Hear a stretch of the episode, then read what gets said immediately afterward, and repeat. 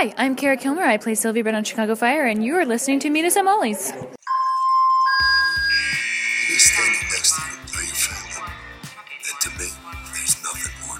Not gonna be all sunshine and roses, but I can promise it's gonna be a hell of a ride.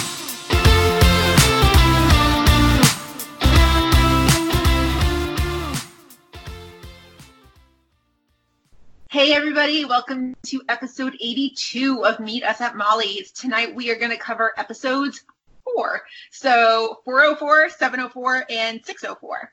As always, I'm Gina. I'm one of your hosts. Bryna, unfortunately, could not make it this week, but that is okay, because we have tagged in 3 of some of our most active listeners who we love so, so much. So the first listener who's going to join us tonight for the Chicago Med portion is none other than Perry. Perry, hey, how are you?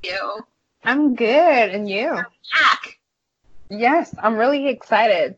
Yeah, I'm so excited that you were able to join tonight, especially because you're in Europe and it's the middle of the night. Listen, all I can do for Chicago Med, I will do it. You're so funny. But you're able to keep up with the shows in real time and everything? I'm watching them, I watched them this morning because, in real time it's getting late and, I don't want to miss something, so I watch them the morning after. That's cool. So what we're going to do tonight, listeners, since it's a little different night, we have 3 separate guests instead of just one person. We're going to cover the news with that particular show. So the first thing we're going to cover tonight is the med news, and then we'll cover the fire news later and the PD news after that. So the first bit of med news that we have is from Matt Carter, and it's not really the news that we wanted, per se, because the gist of it is that Chicago Med is expected to have a very lengthy mid-season hiatus. And the reason for this is because NBC has announced that the Titan Games are returning. The Titan Games, if you don't know what that is, it's a series executive produced by Dwayne "The Rock" Johnson. It's premiering on Wednesday, January 2nd. With a 2-hour premiere starting at 8 p.m. Eastern. So that means no med and no fire on January 2nd. So mark that down. Following that, the Titan Games will air 1-hour episodes in the 8 p.m. time slot. So this means that for a good stretch of the winter, Chicago Med will be off the air. So, and I know I said that it was coming back, but apparently it's a new series. You know what I'm thinking of? Remember how John Cena had that series maybe a year or two ago? I can't even remember what it was called or what it was about. I think I'm confusing it with this, but what do you think? I don't know, but I feel like Chicago Med always get the, treatment because last season it was cut down and we started in November, and, now we're getting, cut in half. Mm-hmm. And I feel like they made such a big deal about Chicago Wednesdays that I feel it's kind of useless if, half of the season won't even be Chicago Wednesday. You know what I mean? Right. Chicago Fire and Chicago PD will continue, but not Med. I don't know. I find it kind of weird. And Chicago Med is really working well in that time slot. So I find it kind of unfortunate for the listeners, the viewers, to change their schedule. Yeah. I like what you said about how Chicago Med always seems to get the short deal. They always really do seem to get the short end of the stick, which, in the early seasons, I would be like, okay, it's the new kid on the block. We're in season 4 now, and the ratings have been solid. Yeah, totally. So I don't know what made that decision happen, because I feel like it could have been on Tuesdays because there's not really something before This Is Us, but I don't know. Years before This Is Us, I don't even know. No, me neither. I think it's on Tuesday. Is it not This Is Us in New Amsterdam, and then that's it? I feel that it's not really there's a voice. Yeah. Yeah, I forgot. But yeah, so I guess if the voice is there. Yeah, I guess Wednesdays is the best time slot to put a new show. It is basically, I feel like, is the best way to describe it. It's definitely unfortunate. Yeah. Bummer. Yeah, and hopefully it won't be off the air that long. because I can't even imagine at this point, even though we're only 4 weeks into One Chicago Wednesday, I can't even imagine a week where, you know, one episode is new and the other two are not, or vice versa. That's going to be weird. It is, but I heard that it's going to be 10 episodes, so it's going to be 10 weeks. So if Chicago Med is going to come back, it's going to be like end February, the beginning of March. So I don't know if they're going to go through, like, March until, like, May, or if they're going to get less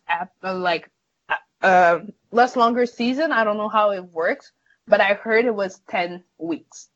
Goodness. So. Yeah, and I can't remember what the episode order was. I want to say all three shows got similar episode orders, though. I don't know. Has it been announced? I haven't seen anything about the numbers. I feel like it was announced, like, way back when renewal happened, but I could be completely wrong, so I don't know. But, yeah, that's a bummer, and hopefully the Titan Games is indeed only 10 weeks and not too long, because I love The Rock, I do, but, like, come on. Yeah. So that's unfortunate, but mark your calendars, and, of course, we'll relay more once we know about it, so... The other piece of med news that we got a deleted scene. We did, yeah. This deleted scene contained April, Noah, and Natalie. As in, they deleted a Noah scene. That's not okay. Probably the only one, because Noah hasn't been around for a while. Yeah, Roland hasn't been filming in a long time. And so, you know, we have to take our Noah scenes where we can get them. So, admittedly, I saw this last week. I don't quite remember what happened. Do you remember what went on in the scene? Yeah, it was like Ethan was passing by April, and, like, April gave him an arrow. Then Noah came and he was like, why are you such being, like, harsh on him? And then she was like, mind your own business. And then Natalie came and she was, like, saying how much, like, Ethan and April are similar, so that's why they're always fighting or something like that. I think it was basically the scene, but I had a kind of issue with it, because I was actually happy to see, like, a Natalie and April scene where they're, like, girlfriends more than, like, colleagues, because since season one we haven't seen that much scene between, like, April, Natalie, and Maggie. So I was happy, but at the same time, I'm like, I don't know, I always feel like every time we see April, it's just, like, because of Ethan now. She isn't her own person anymore. It's always related to Ethan. So I don't know, I was like, oh, another scene about April and Ethan. Yay. But I love that couple. Yeah. What? You bring up a really good point. I haven't thought about that, you know, April's primarily revolving around Ethan this season. Yeah. So and we're going to talk more about it later, because it was the same issue in this week episode, but, like, I don't know. I was kind of, like, disappointed. I want more for April, but yeah. Yeah, that's a great point. It's a great point. And I feel like, I mean, you're right about April and Natalie, that we don't really see much of a friendship between them. I feel like this is kind of similar to what we had with Burgess and Lindsay in the first couple seasons, just how, like, they're just two females in their own orbit. Like, they don't have to be friends just because they're in the same workplace. But with that said, I mean, both of them are kind of wrapped up in their relationships this season. So. Yeah. You're right. It's just because, like, in the beginning, April and, like, Maggie were so there for Natalie during her pregnancy that I kind of felt, like, bad when the, like, kind of tossed this aspect of the show for more relationship. But yeah, that's more my point of view.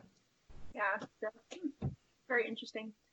So we also got an episode description for episode 407. So if we just finished 4 this week, this will probably air in the the first week of November? Yeah. Or is this the Halloween episode? I'm all thrown off. I think it's the second week of November. Makes sense. Okay. Perry, would you like to read this description and kind of take us through it? Yeah. Okay, so the hospital is forced to evacuate when a toxic chemical is brought into the ED, leaving patients and the staff in grave danger. Stuck in an elevator, Dr. Charles and Dr. Manning are forced to take drastic measures with a pregnant woman.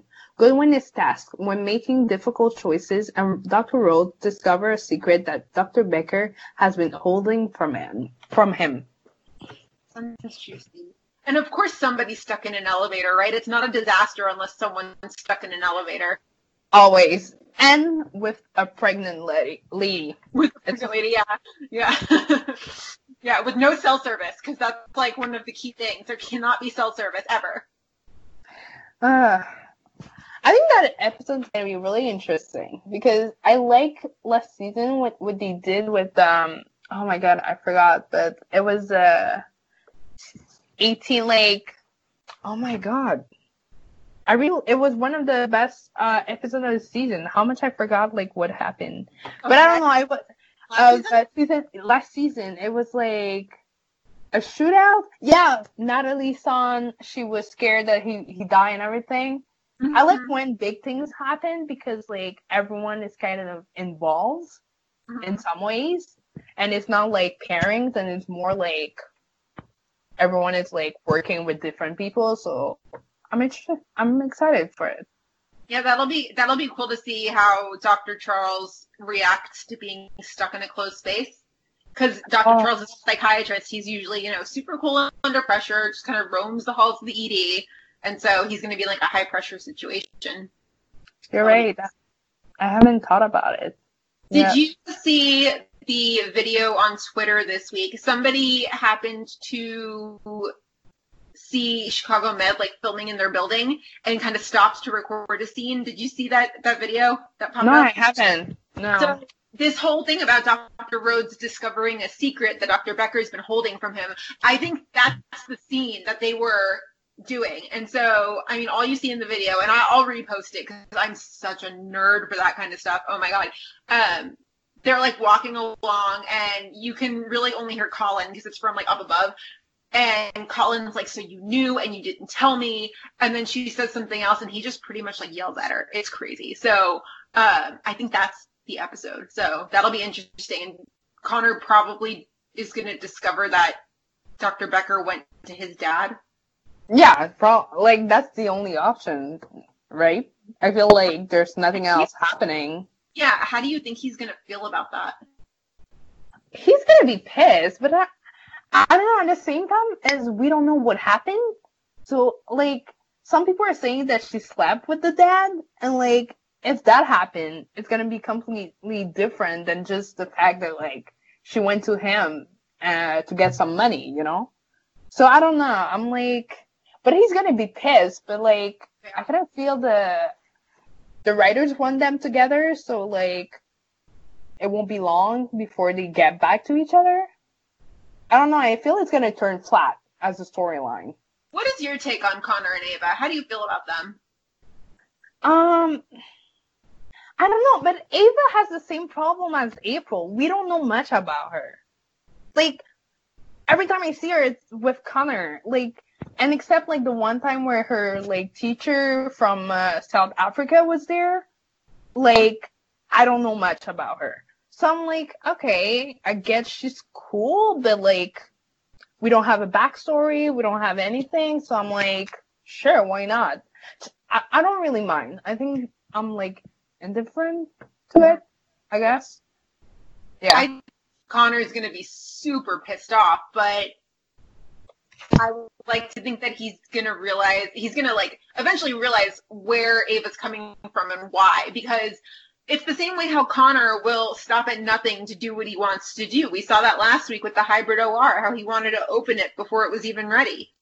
Yeah. And so it's the same thing that Ava's doing, is that Ava did what she had to do to get the OR funded. Yeah, you're right. Yeah. But I think Connor's going to fly off the handle because he doesn't like his dad. And he's going to hate that his dad's money is attached to it. Yeah, but at the same time, there wasn't any other options, you know? Like, I don't know. Yeah. Right. But Connor is always pissed at the end of the day. Like, if he doesn't It's we or the highway. Like, that's Connor, you know? So. Yeah, definitely. Definitely. So, it sounds like we've got a really interesting episode ahead. So, yep. Our last bit of Med news, we got promo photos for Season 4, Episode 6. So this is the episode that will air the week before the episode we just talked about. And this is the Halloween episode. This is the one that will air on October 31st. I am so excited for the Halloween episodes. I know, I'm really, like, especially here in the UK, they don't celebrate Halloween. So I'm like, I gotta have my Halloween, like, kind of TV show just to, like... feel that void, but yeah, I'm really excited for it. Do they celebrate in Canada? Is that a stupid question? They do in Canada, but in the UK, like, people are not really big. It's not a big thing. So I'm like, I need my Halloween parties. But anyway, Halloween is so much fun. I know, right? It's one of my favorite, like, holidays. Have you seen these promo photos for 406? I did. Are they not the cutest things you've ever seen?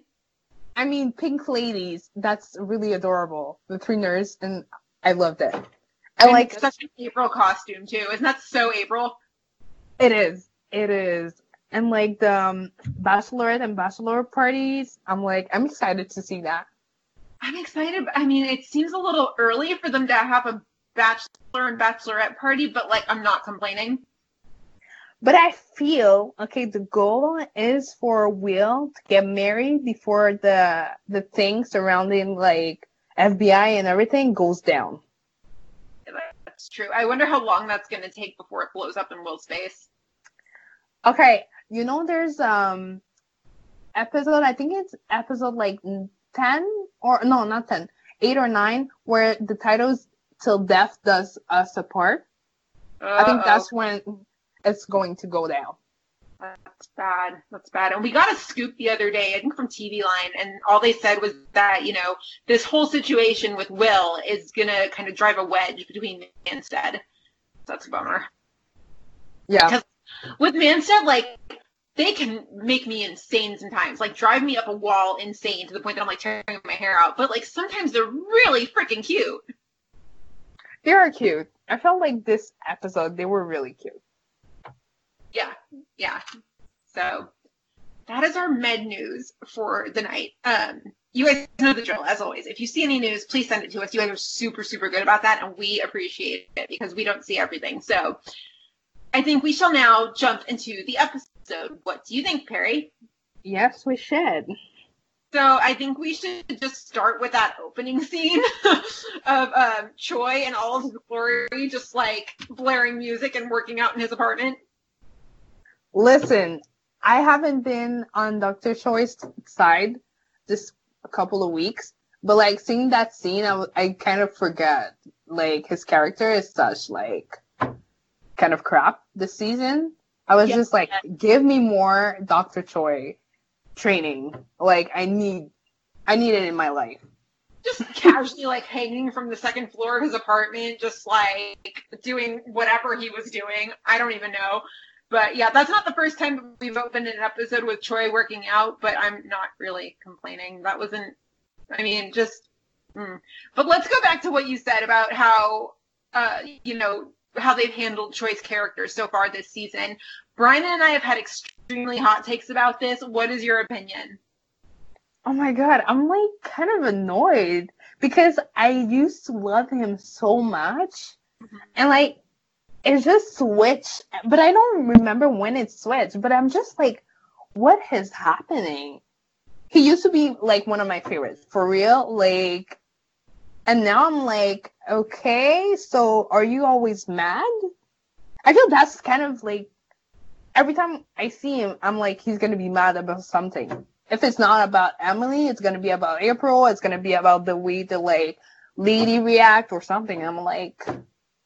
do you have issues? Like, you need to consult someone? Let's, but I guess he's going to go to therapy soon because in one of the, like, episode description, they were talking about it. But, like, I'm excited to see where he's going, but I'm kind of frustrated at the moment. Mm-hmm. Is it weird what I just said? I don't know. No, it's not weird at all because, you know, he went from being this compassionate character with, like, that rough exterior to just being straight up awful.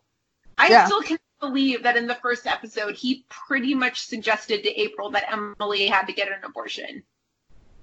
Yeah, but that's also the thing. I feel like, especially with the storyline, Emily is a grown-ass woman. Like, she may not make the best decisions, but she's still a woman, and she's independent, and she's just, like, living at your place, basically. So, like, you're not her father. You're not, like, I don't know. You should support her no matter what she's going through, even though she didn't, like, I don't know. I'm just frustrated. Like, every time we're talking to Ethan, I'm like, oh, you're always saying something that makes me mad. Okay. Yeah. And so, I mean, see, episode one, we had the whole issue where he pretty much said that Emily needed an abortion. But then it was either last week or the crossover when he was like, I can't win with you, April. Like, you're the problem. I was like, hey, whoa. That was last week. But last week, I kind of gave it to him, because April was kind of not minding her business. But that's also the thing. What is their relationship? We don't know. That's so another question. Are they dating? Are they not? Are they friends with benefits? Because I feel like since we don't know what relationship they are in, is it like a boyfriend talking to his girlfriend or, like, colleagues? And that's also the thing, like, with them. Like, this episode, I thought they were dating. But they didn't seem like it. No? I don't know if you understood what I mean. I don't know. But you know what blows my mind about this franchise? How they can do this with exes so easily. How they take two people that were dating and had serious feelings for each other. They have something that breaks them apart. And yet they still remain super good friends. In my experience, that has not happened. No, but I also, it's a TV show, so I guess, like, we can... You're gonna tell me that Burgess and Rusick are besties now after all of that drama they went through? Oh, please. There is major baggage there. Like, stop. Yeah, okay. You're right. But at the same time, Burgess and, like, Rusick is another thing. I feel like, compared to what April and Ethan been through, I'm like, I don't know. I'm trying to find the perfect word, but, like, I think I need more context to what they are to each other, so I can understand more their not relationship, but, like, the way they act to each other. Yeah, and I mean, if Ethan's kind of going through a thing right now and April still decides to be there for him and stick by him, good for them. Good for them. Yeah. Like, they're going to weather that storm. That's freaking badass. But what are they right now? I don't believe that exes can be friends. It's never happened in any facet of my life. So, I mean, yeah, if they're exes, then, like, just make it definitive. What are they right now? But I don't feel they are exes. That's the thing. They're just kind of in a weird spot. I feel like they are on a break, but not really, like, broken up. Yeah. I don't know. It's like, it's because, like, well, we can go on with, like, the Bernie scene, but, like, when they met Bernie. Okay, yeah. We can go back to, like. You want to talk about Bernie? Yeah. I'm excited to talk about Bernie. Okay. So we meet the man, the father of Emily's baby, is basically the way to put it. His name is Bernie. He is older, is the main thing that we were supposed to get out of this. Mm-hmm. Well, what did you think of Bernie? Because I didn't really have much of an opinion, because the minute he popped up, that actor, like, rings some sort of bell in my head. I was like, where do I know him from? And I may have figured it out. So... we'll get to my opinion in a second. But, Perry, what did you think of Bernie? Bernie was not what I expected Bernie was going to be. Yeah. I really thought he was going to be, like, really the, like, stereotype, like, AA type. Kind of young, but, like, trying to, like, figure out his life and, like, doing mistakes. Like, I don't know, the male version of Emily, basically. Like, kind of like a bro, like a frat boy almost. Exactly. Yeah. I didn't thought it would be that middle-aged guy, right. But it kind of makes sense in some ways. Because the way I'm going to see, like, and the, with other episode description, they were, like, saying, we're going to find something about Bernie and everything, and I'm like, okay, he's going to have a wife and a kid. Like, that's where they're going, you know? Oh, God, I didn't even think of that. So that's why I'm like, okay, when you see the dude, you can understand, and, like, he's taking the naive girl, and he's like, oh, I'm going to be there for her, but, like, the minute the wife show up, he's going to let her down. Oh, he's totally got a wife and kids. That didn't even cross my mind. Oh, that's the first thing I thought about it. I was like, okay, that's where they're going. Oh, shit. Ethan will lose his mind. Yeah, because Ethan doesn't even trust him yet.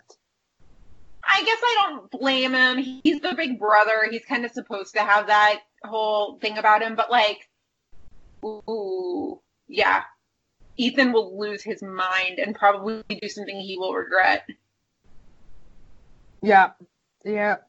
But, like, yeah. So when they meet him, April is there with them. Like, at the beginning? Yeah. But I didn't know Emily and April had that much of a relationship. I was kind of surprised. Well, it's not even that they have so much of a relationship. It's more that once Ethan reacted to her being pregnant and he, like, flipped out on her, she stepped up and she was like, if he's not going to be there for her, I will. Because remember, April's been pregnant before. Yeah, true. Oh, April. Yep, I forgot. I know. You see, it was in season 2. She went through the miscarriage and everything, and we all, like, they never mention it ever again. It feels like long ago, doesn't it? Yeah, it does. Yeah. So there's so much stuff, and so Bernie finally finds Ethan after the shift, and basically what Bernie says, Bernie's like, I love Emily, and I'm going to take care of her and our baby. Do you believe him? Well, I kind of did. Like, okay. Just watching the episode, I'm like, okay, I can believe him. But then, like I said, like, he's going to have a secret that's going to come out and going to, like, make everything be everything's going to be a mess afterwards. So I'm like, okay, I don't need to believe him that much, but I kind of did on the spot. I mean, we will see. We will see. I just, now that you've mentioned the wife and kids, I'm like, holy shit, he has a wife and kids. There's no way he doesn't. He's got secrets. There's no way. Nobody shows up on Med and is like, I'm wonderful, and then turns out to, in fact, be wonderful. Exactly. Just, yeah. So, yeah. Any other thoughts on April and Ethan and Bernie and the baby? Any other thoughts on that? No, because it was basically only that. April did something else that episode, but okay. I'm really happy though that they brought back her sassiness. Mm-hmm. I feel like I missed that side of her, like when she was talking to Ethan and she was like, "The way you're acting right now," I was like, "You go tell him, April." Yeah, that's the only. April puts somebody in their place. I'm like, "Thank you, I will take it." Perfect. So. Yeah, so, I mean, I feel like this is going to blow up in a really bad way, and it's going to be mostly Bernie's fault. Oh, definitely. Yeah, so. Elsewhere in the hospital, we had our favorite redheaded doctor doing some crazy stuff. William, child, I swear. So, just to refresh you on last week, there's a guy in Will's neighborhood who basically, Will made a house call, is the gist of it. Will made a house call, and it turns out that PD and the feds are on this guy for a ton of crimes. He's not a good guy, basically, is the deal. And Jay rolled up at the end of last week, and Jay looked at Will and said, get in the car, and just kind of gave him the lowdown. They want this guy for murder. They want him for all sorts of crimes, and yeah, Will basically got a wedding venue out of this guy for, like, super dirt cheap. And Jay was like, you need to stop. And Will was like, no, I'm good. So we start off with Will, and it's not Jay rolling up to the hospital. It's Hank. I mean, like, if Jay rolls up to the hospital, it's pretty much him doing Will a courtesy by it not being Hank. If Hank rolls up to the hospital, like, you're in some deep shit, aren't you? Yeah. Yeah. Like, if Boyd rolls up to my job, I'm going to be like, oh my God, what did I do? And then I'm going to be like, sup, Hank, when are you asking out Olivia? Huh? Like, yeah. Yeah. But even Hank was doing, like, Will a favor. Because he could, like, let it go and be like, whatever, dude. He tried to call him, and he was like, we're going to keep in touch. And I'm like, you're really too nice for someone as stubborn as Will. Will has got to be the only character in the One Chicago universe with the balls to tell Voight no. Right? Well, I would never say no to Voight. Well, Kelly, didn't he say no, like, once? I don't know. No, maybe not. Okay. Once, like a million seasons ago, if that was the case. You're right.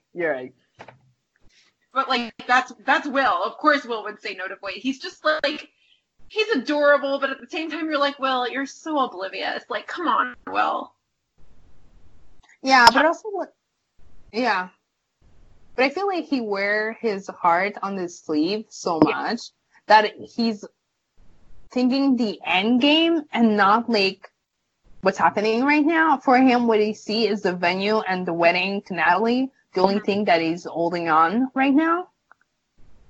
And I feel like that affects his judgment through the, like, process. Oh, big time. He's totally got tunnel vision. Like, it's wedding to Natalie or bust. Yeah. Yeah, so I can't believe he told Voight no. Like, and he was, like, really stubborn about it. He's like, no. And Voight was like, you could lose your license. And Will just didn't care. And just, I don't know why, but, like, he's, like, adorably stubborn. I never think that was a thing, but he's just adorably stubborn. I'm like, Will, you're so cute. Stop it. Yeah. But I think after the whole thing with, in the first season where he almost lost his license, I think he's not scared anymore. He's like, whatever. Try me again. That's true. So he's also not telling Natalie about what's going on. And this is just a recipe for disaster. It is, but at the same time, I understand. Natalie is always overreacting. And, like, if Will would have told her, she would have flipped, okay? Yep. She would have canceled the engagement, everything. So at the same time, I'm like, it's not the moment to tell her. I feel like he should tell her when it's all over and, like, be like, I'm safe, whatever. Like, this is what happened. I couldn't talk to you. I was, like, under, like, secrecy. Like, something like that. I feel like that's going to piss her off more, isn't it? Probably, but, like, you can never win with Natalie at the end of the day anyway. So... Yeah, I mean, I think she would just want him to be open. But you know what I feel like it is with Will, too, is that I feel like he feels like he really needs to try so hard to impress her and to keep her around. Because remember in episode 1 how he was like, this is what I'm thinking for a venue. This is what I'm thinking for this. And she was like, I've been married before. Like, I've been there, done that. I feel like Will kind of feels like he has to really, like, fight to keep her around. Yeah, but also I think it goes back to the last season where they didn't really, like, sort out all their issues. So it's kind of like, or maybe they did off screen, but, like, we didn't see it. So maybe there's still, like, some trust issues that shouldn't, like, sort it out, and she's, like, still, like, she still have her, like, one foot in, one foot out. I feel that's kind of the Natalie this season. She's, like, not 100% sure of her relationship to Will, but I think she just feels it's right. Yeah, I think that's a fair assessment. for sure. She's just that line in the premiere where she was like, I've already been married, whatever, like been there, done that. That to me seems like she seems a little like wishy-washy about the whole thing. Plus she took a week to respond to the proposal. She did. I really thought she would say no. I don't know why, but I really, really thought. I felt like no, they would have been engaged this season. I don't know why. I was just like, this feel off, no? Or maybe it's just me. It doesn't feel odd because I think they really do love each other at the end of the day. I think Natalie's head gets in the way sometimes. Like, I'm an inherently anxious person. I overthink shit all the time. I think Natalie might like overthink their relationship sometimes. Okay, yeah. Now you say it makes sense. Yeah. So, a side note here. Is this the first time that we've seen Voight on Med when it's not a crossover? Nope. He was there the episode where Maggie was arrested. He was talking to Sharon. Shit, I think you're right. You are right. Oh my God, now that I think about that. Okay, so It's the second time. It's the second time. Because we never see Voight on a show that's not his. Well, we see him on Fire occasionally, but yeah, we never see Boyd on Med, which is how you know it's serious.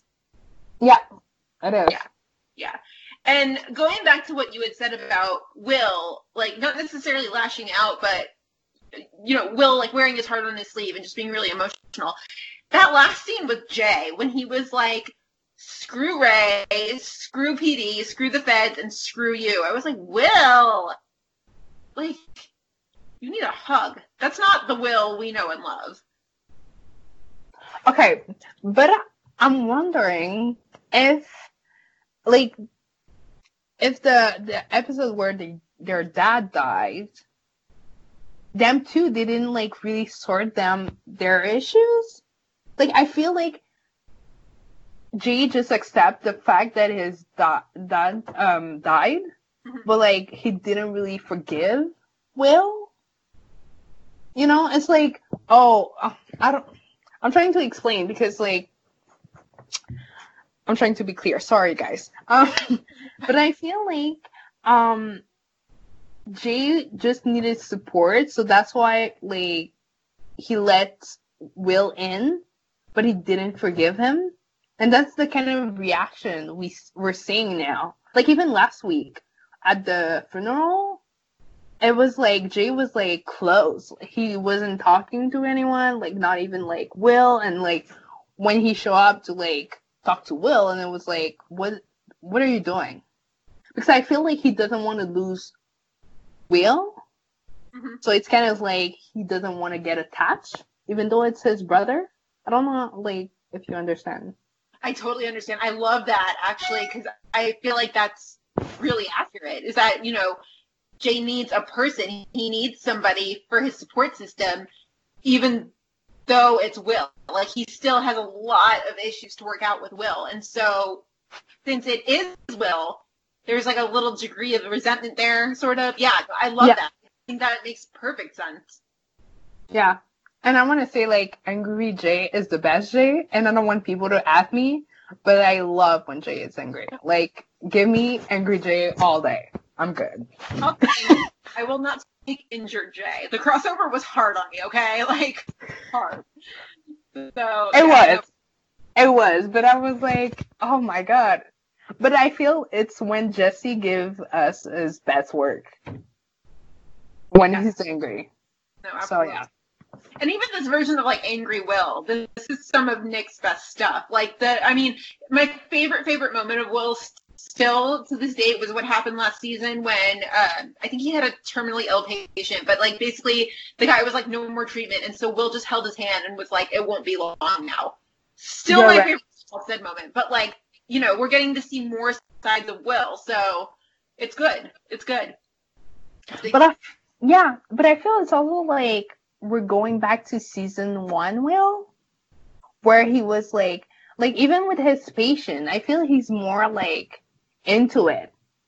Like last season he was so into Natalie that like sometimes I feel like he didn't even care about his patients. Mm-hmm. As for now, he's like, Okay, like the lady who was thinking about it was like, oh, but if I take out her ovaries, she cannot have kids. And I was like, oh, are we getting back the... Yeah, let's talk about that case, because that was heavy. It was. What was the scene at the end? What did he tell Elsa at the end? Did he say something like that was the hardest call I've ever had to make or something like that? He did. Okay. He did. That's heavy. And like, yeah. Really heavy. That's, I don't know. I don't want to get all soapboxy because I tend to do that sometimes, but like, I've got a little experience there, and like not being able to have children is one of my biggest fears at this point. Mm-hmm. So that, when he was like, she's only 30, I'm going to take this away from her, I was like, oh my goodness, like, whoa, ooh. But I think he handled it well, though. He followed his instinct, which is, you know, like, when Will stops thinking and just, like, straight up doctors, he's awesome. Like, he's almost at his best when he just stops thinking and just reacts. Mm-hmm. Minus DNR patient. But, like, yeah, for sure. So, it was an interesting case. I don't know. What do you think about Elsa? Is she coming around on you at all? Okay. I have my Terry. I love Elsa and Terry. Okay. And I think I love Elsa better this week because she was paired with Will. I feel like the medical student behaviors change depending on the doctor they are with. Ooh. Like, as a single, your vibe attracts your tribe. And you can see it with Elsa and Terry. Like, last week with Natalie, she was more aggressive, trying to call the shots, because that's how Natalie is. Right. As for this week with Will, she was calmer, taking her time. And, like, you could feel it because Will was more cautious and relaxed. And same thing for Ethan and, like, Terry, because they both gave the medical student the opportunity of, like, making mistakes and doing stuff and learning. Like, I don't know, last week Natalie was like, the minute Elsa made a mistake, she became so tense with her, that translated in the way Elsa was acting with the patient. Yeah. Like, and even at the end, I love the last interaction between Elsa and Will. It was so, like, chill and so, like, kind of he trusted her. Yeah. So, yeah, I kind of love it. I feel like maybe it's not a good match, and that's why people kind of hate Elsa. As for this week, I felt like she was really more chill. Because, yeah, like you said, she was matching the behavior of the doctor she was with. Now, granted, though, okay, last week she kind of went to extremes, and Nat was the one who kind of had to pull back. But with Will, she was just kind of, like, following his lead, just kind of working with them. Maybe the experience with Natalie kind of, she learned some things and she learned kind of how to handle it with Will. But yeah, I mean, that's a great point. Great point. Yeah, but I also feel like Will knew what to do. He was really calling the shots and telling, like, as for Natalie, she was not really saying anything because I think she was thinking what to say, what to do. As like, Elsa is more like, if somebody don't do it, I'm going to do it. Yeah. And, like, since Will was taking the lead, she need to, like, step up and be like, okay, but she's going to die. You know what I mean? Yeah. I felt like that's how I saw the scene. And if we could compare, like, Elsa's character last week to this week. Yeah, and I mean, you've probably heard Bryna and I talk about it all the time, is that we love Elsa because we love Molly Bernard. And I just love her. Have Molly Bernard colored glasses on, so, you know. Yeah, so, like, we're coming around her. But we also had Dr. Choi and Terry, and the way Bryna described it in the outline was racist lawyer lady. Basically, she had, like, chronic pain, and then it took a turn at the end. I don't know what I was doing at the end of this Med episode that I missed the part that she was completely racist. What was I doing? I had a little bit of adulting to do before I actually, like, fully jumped into the shows last night, so I could have been doing a number of things. Anyway, Perry, kind of take us through what happened with the lawyer lady here. Okay, so basically the lawyer lady came in, and she was complaining about back pain. So Terry, with Dr. Choi, examined her, and they saw that she had a scar from an operation she did a couple years ago. So that was it. So they were like, okay, so we're going to look it out even more. We're going to give you some painkillers for the moment. And then they, like, went and... What happened? Didn't he search already to see if she was a freaking flyer? He did, yeah. And then he and Terry found her law firm page and realized that she had given them a different name. Yeah. Oh, yeah. That's the thing, because, like, Dr. Charles told them to search, like, with the info. Yeah, okay, yeah. So, yeah, so they come back and, like, they tell her, she tell them that, like, yeah, she lied and she need her meds. But, like, Ethan didn't want to give her the meds because she didn't have a good enough reason. And then she started, like, complaining about, like, the case next to them, which we're going to talk later, which was Natalie and her patient. She was saying how much, like, she was saying how much they're giving the moon to, like, people who doesn't even speak English and, like, who were fighting in the ED, but, like, for her, she's gonna get through a, like, process, whatever. And then she asked again for the meds, and Ethan said no, and she was like, get me your supervisor. So Ethan gave the case to Lanik, which we're going to go back to because it's connected with Natalie case.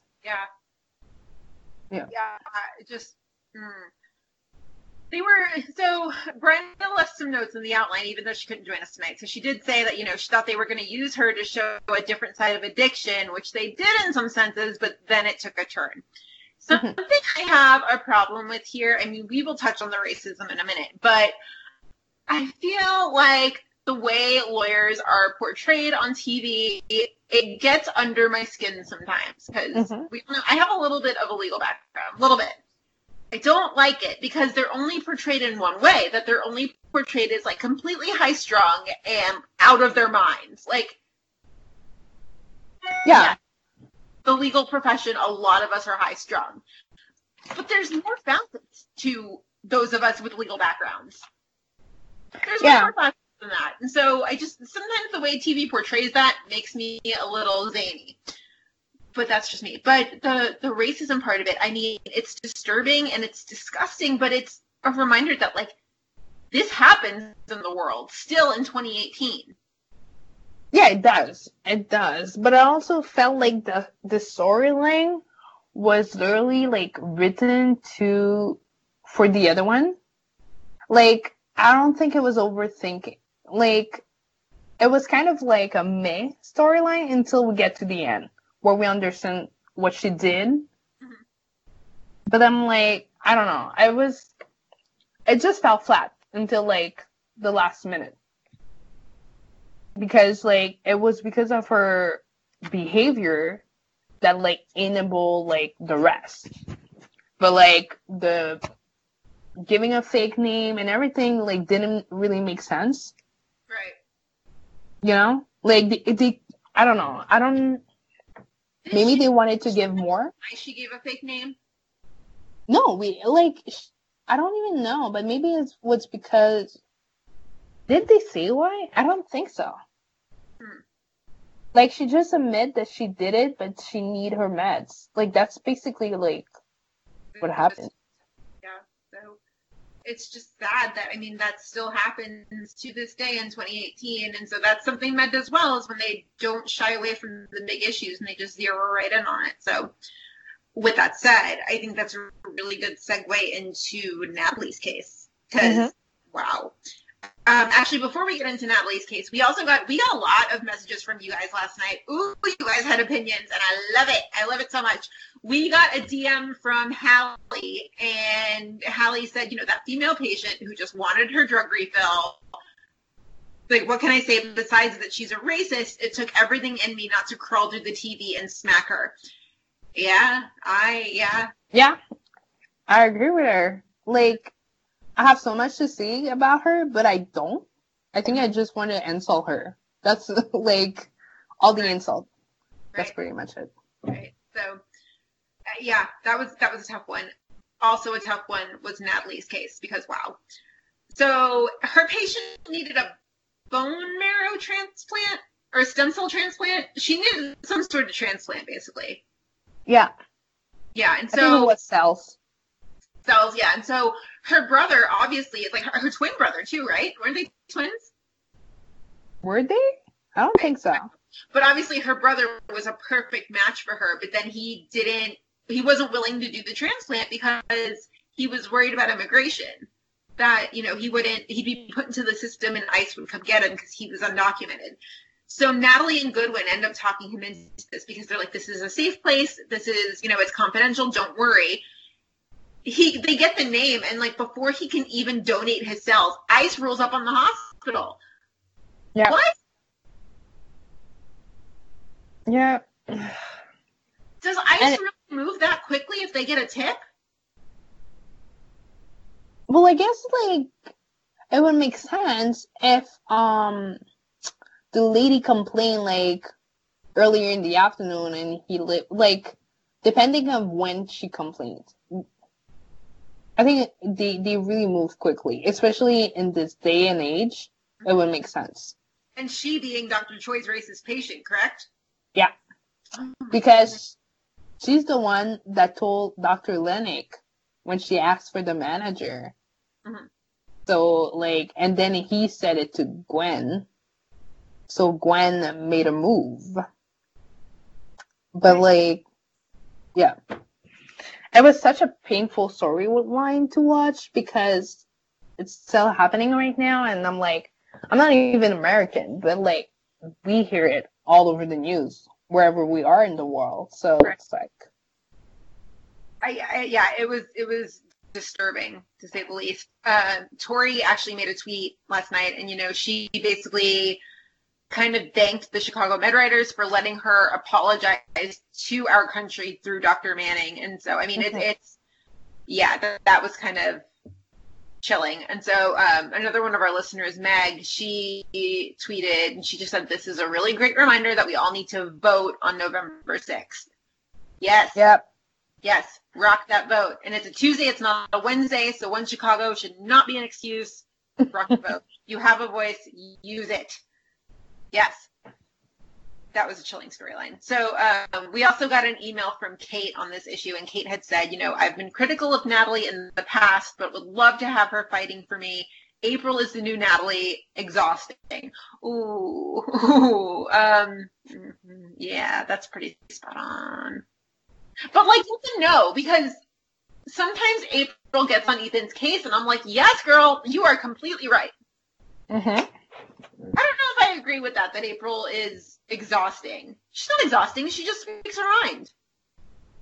I think the way I see it, I think the problem with April is also the fact that, like, they like to make her seem less smarter than she really is. Mm-hmm. I feel she has really strong opinions, and what she's, like, suggesting most of the time makes sense. Mm-hmm. And that, like, because she's not a doctor, she kind of seemed like always pushing an agenda, which is she's not. Yeah. So, like, I feel even though she's saying out loud what she's thinking, she cannot really do anything. So that's why I cannot make her the new Natalie. I don't think so. But at the same time, I'm like an April fan, so, like, I'm kind of biased. I love me some April. Yeah, April's great. So elsewhere in the ED, we also had Connor. Oh, Connor. I'm really frustrated with him because he's got this ego that is just getting ridiculous. Yeah. Yeah. But, like, also, I think it's the hospital fault, like, with all the cameras and the meetings and, like, you don't need that much of a thing to, like, show off the OR, right? I feel because it's Connor. Yeah, okay, yeah. You're right. But at least he apologized to Ava, who thought those words would come out of his mouth. Yeah, but, like, how many more apologies until you're just like, yo, this is not okay? Oh, no, but this is not okay. No, like, from the beginning. I'm not, like... Connor is, like, easily becoming my least favorite character, like... More so than Choi? Oh, yeah. Yeah. I feel like... I don't know, he's entitled? At least Choi is like, he got some issues, I'm like, it's gonna go away. But, like, mm-hmm. Connor is just his personality that is, like, straight up crap sometimes. You know what I think part of it is, too, is that, I mean, you know, we all have relatives we don't really 100% like, right? Mm-hmm. But regardless of that, you still sometimes will see traits of that person pop up in your own personality. He... hates his dad, yes, but he's still like him in some ways. Oh, he totally is. Yeah. Like, Connor is, like, the copy of his dad sometimes. And, like... He's his father, just with a little bit more of a conscience, no? Yeah, but even there, I'm, like, not sure. I feel he lost his conscience. But, like, I don't know, like... He's making so many, like, decisions on the fly and, like, taking risk and not overthinking everything. That because, like, Connor hasn't been through, like, what Will has been through. Right. Because he hasn't taken a loss yet. And I'm like... And even with Ava, this episode where, like, she was like, this is my war. Like, back off. If there weren't, like, that many people in that, like, room, he would have come for her. It was Ava's OR. It was. I totally agree. But, like, right. The way he looked at her, it was like, okay, there's too many people for me to fight you on this. Do you think he respects her professionally? He doesn't. But doesn't he respect somebody? Like, the way Maggie, like, I love Maggie, but, like, going to an OR nurse is such a demotion. She made a point of that, too. She was like, that's a demotion. He's like, whatever, think of it. Because he considers working with him such an honor. I'm like, Connor, modesty. Like, can you be a little humble? Yeah, but I don't know. When was the last time, like, something didn't go through for Connor? Like, maybe last season? When that pregnant lady died. But, like, I don't remember. Connor doesn't lose patience. Connor is such a great doctor that, like, everyone needs to work with him. Or listen to him. Like, I don't know. It's, like, kind of becoming annoying. And yeah, I agree with you that Connor's a great, accomplished doctor. But, I mean, you don't go parading around your accomplishments. Like, he walks around like the ED revolves around him. I'm like, it doesn't. You're skilled, yes, but, like, put your head down and work hard. Don't boast about it. Yeah, but at the same time, I'm like, okay, I'm thinking about it. He was a trauma surgeon. Then he became a cardio, like, but, like, did he finish his residency as a trauma surgeon? Think so. For what I know, he became a cardiothoracic fellow, and now he's back in the ED. He might still be a fellow for all we know, but okay, maybe. Yeah, I just and it got to me at the end how he was like fighting Ava for this bypass machine. I'm like, Connor, you just got your hybrid OR of your dreams, and you're still complaining. Yeah, but that's Connor. Like, I don't. You see, I don't even have anything else to say about Connor because every time we're going to end up being, that's Connor, but that's not okay. And you that's a problem. About characters who are becoming exhausting, I wouldn't peg that on April. I would peg that on Connor. Oh, yes. Oh, yeah. Oh, yeah. Totally agree. Yeah. Now, with that said, I absolutely adore Colin Donnell. I think he's so insanely talented and everything, but, like, Connor's exhausting. Yeah, but I want to do a quick shout out to Maggie's and Sharon, like, hair makeup this season. It has been on point. I don't know who's doing it, but I just wanted to say, like, every time there was a scene with Connor and I was seeing, like, Maggie or Sharon, I was like, ooh, girls, you look fabulous. Okay. Moving on. But, yeah, so I think that might be just about all we've got for Med tonight. Connor just needs a reality check, and I feel like I've said that for a million episodes now, but he needs a reality check. It's just how it is, but I think that's about all we've got for Med. So before we sign, you were going to say something. Go ahead. But I heard there's a rumor that Robin is coming. But what if Robin is coming with some drama, like a baby or something? Now, have you seen Makaya Cox's latest Instagram post? She is pregnant in real life. I know, but that would be, like, crazy. And adorable. She looks so good. Like, congratulations, Makaya. No, killing it. I love her. But for Connor, like, drama life, it would have been the reality check that he needs. But, okay, that is the... that would be a twist, for sure. That's kind of phantom, but let's move on. Yeah, I mean, Connor needs a reality check straight up. So, I mean, that's that. So let's talk about, before we let you sign off for the evening, let's talk about this preview for next week, because it looks like Med is going full PD. Yeah. But, they're going full PD, but at the same time, I don't think it's going to be the main storyline.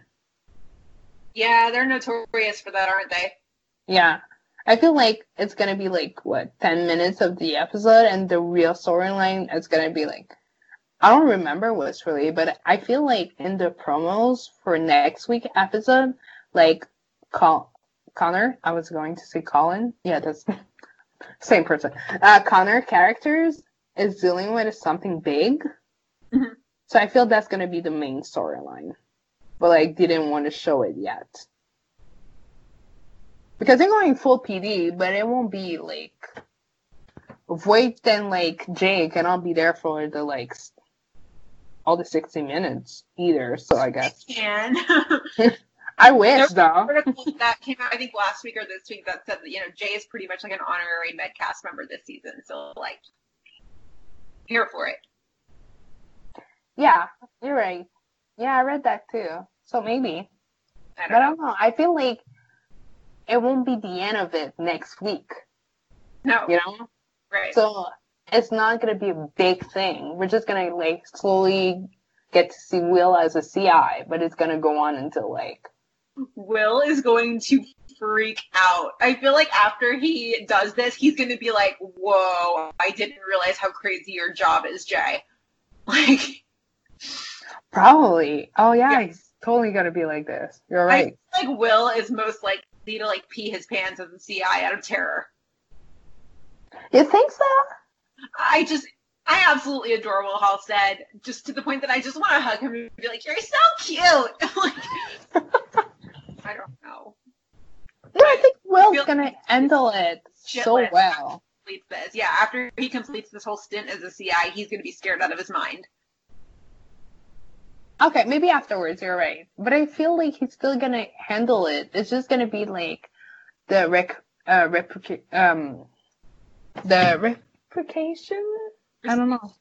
That's going to be a mess with Natalie and, like... So, like, words are a little hard right now, but yes, I'm with you. Yeah, sorry. It's, like, 2 a.m. I'm, like, I'm done. So, I feel like that's about all we've got for Med, so...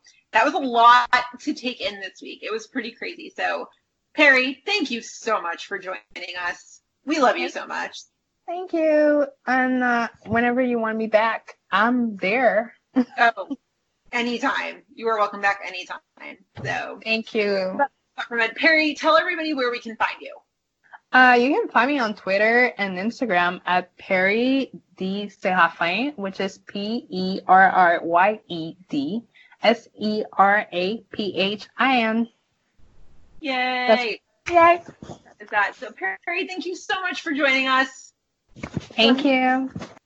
So next we're going to move into Chicago Fire, and for Chicago Fire, our very lovely friend Ashley from Telltale TV is back. Ashley, hello. How are you, friend? I am great, Gina. How are you? Good. We love talking to you. I mean, we talk almost every day, but we love talking to you. Right. Well, I love talking to you, too. Thank you for having me back. Thank you for coming on. Yeah, this is exciting. So we had a pretty run-of-the-mill fire episode this week, I would say, right? Yes, definitely. Yeah, a couple things went on here and there, but for the most part, it was a relatively tame episode, which, again, after that crossover is welcome.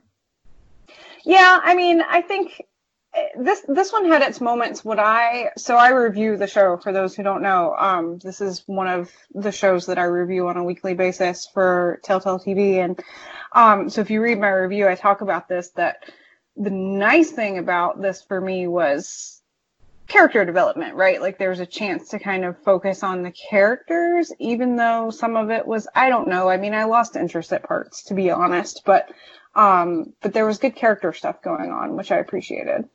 Yeah, for sure. Now, what we're doing this week, again, since it's a little odd, is we're going to cover the fire news before we get into the fire episode. Because, again, three different people tonight, I want to get takes on everything. So let's start with the first bit of fire news. There's actually some interesting stuff to discuss here. So we have two episode descriptions for fire. We have 706 and 707. So 706, again, this is going to be the Halloween episode because we're getting three Halloween episodes on October 31st. I'm so excited. Oh, I'm so excited. So the description for Fire says Halloween is in full effect for Foster and Brett, who are summoned to a home where a prank has quickly turned serious, and Gorsh continues his reign of terror on Firehouse 51. So not a lot to unpack here. Let's talk Halloween costumes. What do you think Stellaride would be for Halloween? Oh my God. What would they be for Halloween? I wonder if Kelly is the kind of guy who would get into a couple's costume or not. He's probably not, but Stella's going to force him into it, isn't she? I think she could. I think she could convince him. If anybody could, I think it could be her. But nothing elaborate. It would have to be something where, like, her costume is elaborate and his is pretty simple. Right. Yeah, I can definitely, I think he would do it for her, but he would fight her on it. He'd have to be super cool. It'd have to be something super cool. You know, I don't think we even know, do we know anything about their, like, pop culture interests or anything like that? I can't imagine what they would get into there. But, I mean, we learned in this episode that Stella was basically Ariana Grande in high school. So there you go. Maybe there's that. There's that. I feel like Kelly would be a character from Top Gun or something. That just seems like Kelly. Oh, yeah. Oh, I want to see that. Let's see that. Yeah. What's a good couple's costume they could do? I could see Stella being like Jessica Rabbit for Halloween. Yeah, I could see that too. That would be cute. Yeah. I don't know. I can't think of anything. I mean, yeah, I don't know. What about Casey? Would Casey dress up for Halloween? No, nobody. Why? There's nobody to make him do it. You know, I mean, it's that's so sad. But it's true. I mean, you know, if anybody would have convinced him to do it, it would have been Gabby, right? Most likely to dress up in a Halloween costume for Halloween at 51 would probably be Cruz and Otis. Yes. Yeah, they would definitely do it. They would do a hilarious costume, like a BFF costume. Yeah, they could do it. They could do something good like that. I'm sorry, I really can't think of anything that would fit. I draw a blank on my own Halloween costume. On the spot or anything, Ashley. It's okay. I'm very stressed out now. Episode. Do you have any other thoughts about who might dress up for what as Halloween? Casey would probably be like, "I'm a firefighter." Get it? Right. Well, that's what they could all do, quite frankly. I could see Brett really getting into it. I could see her doing, like, a cute cat kind of, you know, thing. You know, pretty standard. She would probably be like a cat. She would probably be like something from Mean Girls where she's like, "I'm a mouse, duh." Like, something like that. Mm-hmm. That's funny, yeah. So that's the Halloween episode. I'm, like, way more excited than I should be that we're getting Halloween episodes of these shows. I think that's really cool. I didn't realize they were doing that for all three. And that could be, I've talked to you about the show 911, and so I'm just going to talk about it here for a second, too. They had an episode, if anybody has watched that show in the first season, it was just like a full moon. There's a full moon and people were acting crazy, and it was, you know, like a creepy episode, and all the things that happened, like, you know, everyone who got hurt, all the calls that they got were really like mysterious and creepy, and it was very horror movie-esque, you know. And so I think it would be fun if Chicago Fire kind of went there as a Halloween episode. Yeah, that would be funny. So we'll see. And I promise I will start watching it at some point. I am really enjoying Golden Girls, okay? Need some time. I'm really enjoying Golden Girls. But yeah, so we also got the episode description for 707. And this one, we have a lot to unpack.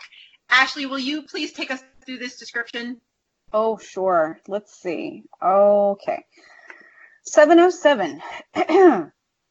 Severide faces some major adversity. So that's big. Severide faces some major adversity, and Kid is on a mission to help in any way she can. Following a car accident rescue involving a teenage girl and her young sister, a suspicious Brett has an unsettling feeling, and there's more to the story than what appears on the surface. Kim Delaney and Brittany Curran guest star. Okay, do you know who Kim Delaney and Brittany Curran play? No. So Kim Delaney is Mama Severide. Have we seen... Oh, okay, yeah. Brittany Curran, I'm going to take you way back to season 2.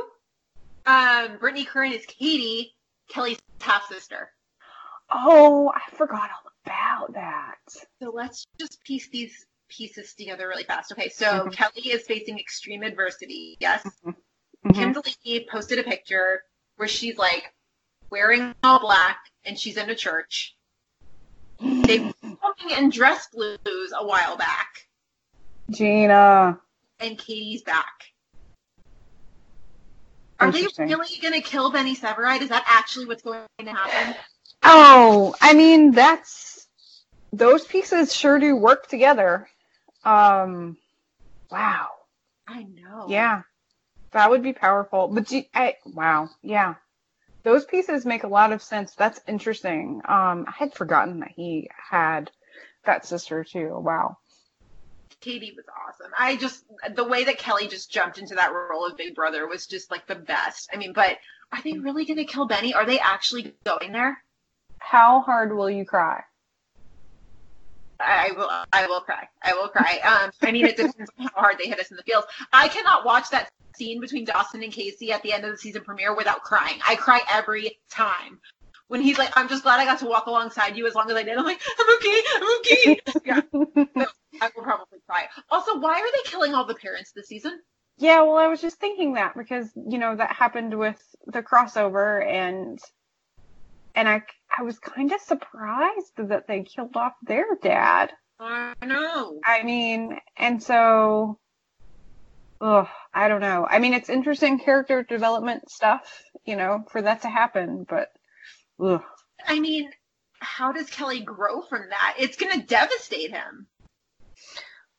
Yeah, I mean, they had such an interesting relationship too, though. I mean, there will be some guilt there for sure. You think it'll devastate him more or less than Pat Halstead's death devastated Jay?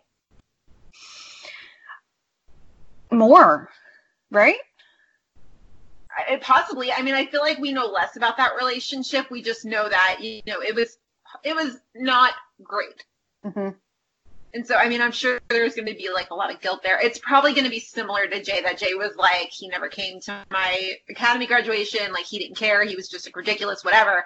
And then at the end found out that, you know, he really did care. I think that's probably a similar thing to what we'll see if they do, in fact, kill Benny. Like, talk about out of left field. Yeah, good for you. That's so interesting that you pulled all those pieces together, though, because I would not have, which I also haven't seen any of the pictures. I haven't seen any of that stuff on social media at all. So, but yeah, that episode description and then hearing that, I mean, that sounds like what they're going to do. And I mean, okay, we're going to talk about PD later, but as you guys know, episode 5 next week, we're going to see Papa Ruzick again. So, like, prayers up for Adam's dad. For sure. Because, like, shit. Oh, it's like, it's not like hide your kids, hide your wives. It's hide your hide your parents. Yeah. Like, yeah, hide your kids first off, because this is one Chicago, and we all know what happens. Hide your kids, hide your parents, because, like, shit. That's crazy. I just, everything points to it. And so, and then Treat Williams is not credited in that episode, so, like, what the hell? And they were all in dress blues, like, man. When they started posting pictures behind the scenes in their dress blues, of course I messaged Bryna. I was like, Bryna, like, batten down that. They're in dress blues. This is never good. And Bryna was like, well, sometimes dress blues can be a good thing, right? And the one time that we try to be positive, and this. Yeah. That's good investigative work. I have to give you that. That's... It's not all us, though. I mean, a lot of credit goes out to all of our listeners because, like, they do a lot of deducing that we don't. So, yeah. Awesome. Teamwork. Team effort, as they say on PD. But shit, like, they're going to kill Benny. Like, what? I can't put my head around that. That's just crazy. And I mean, I hope we're wrong, but still crazy. We also got promo photos for 706. There wasn't really much to glean from that. But otherwise, yeah, that's all the news we've got on Fire. It was pretty much those episode descriptions. So as always, you guys know the drill. Send us news. If you see it, please. You guys are so good about that. So let's jump into this episode, shall we? Yes. Okay. So you want to start off with Severide and Tyler? I think that's an appropriate place to start. Yeah, what do you think about that? You know, Severide seemed cool with it at first. That, like, yeah, her best friend from high school is a guy, whatever. But then he had moments where I was like, why are you jealous? And then he'd back off and be like, you're cool again. And then he'd be like, you're doing the jealousy thing again. Like, stop it. Mm-hmm. So I had moments, and I was totally cool with Tyler until the end. See, I was not. At all? No, I was onto him from the start. Okay. I mean, I just, right out of the gate, the way that he was interacting with her and everything, I could just tell right away where that was going. It was so obvious to me. And it was, like, kind of, I mean, disrespectful, because he was almost trying to, like, to me anyway, he was trying to stake a claim on her in front of Kelly and in front of everybody, right? And so that's just from the beginning I was like, oh, this guy is he's trying to win her over right from the start.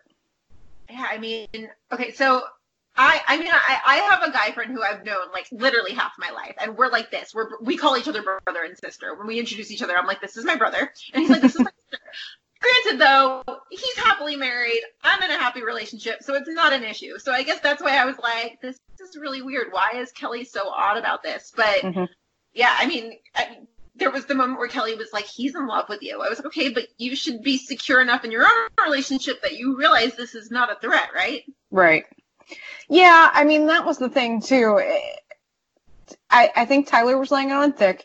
I think he was being disrespectful, and I think it was obvious from the beginning, at least to me. But Kelly's jealousy was weird. Like, even still, it felt weird.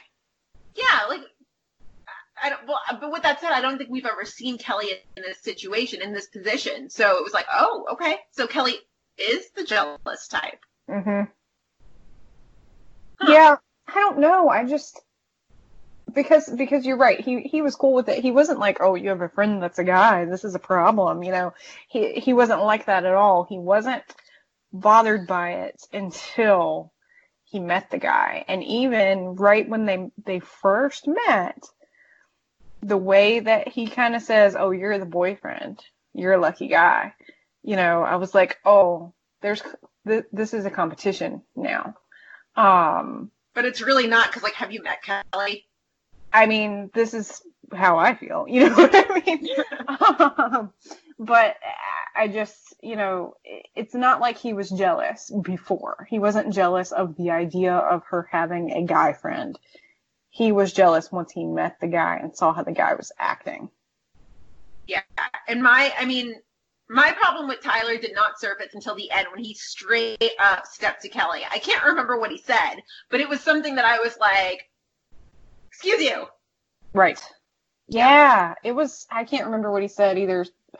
And I mean, no, I can't remember what he said either. it's something about like he would always be part of her life, or you know, something like that, which is like fine to say, but he got up in his face. I don't know if I've ever seen anybody get up in Kelly's face like that before.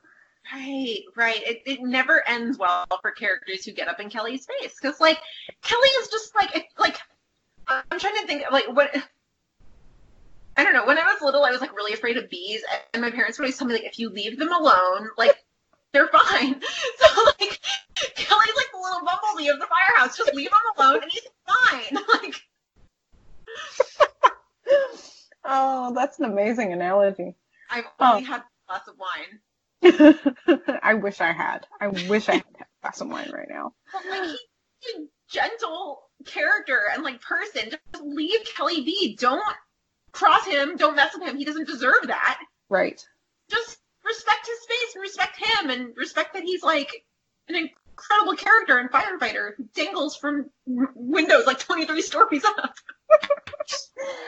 And he was completely friendly, right? I mean, he was completely friendly until I mean, I don't know. He was friendly, and then he was cautious when he saw their interaction. I think he was kind of like, oh, okay, you know, but he didn't say anything. He it's not like he was trying to start anything. But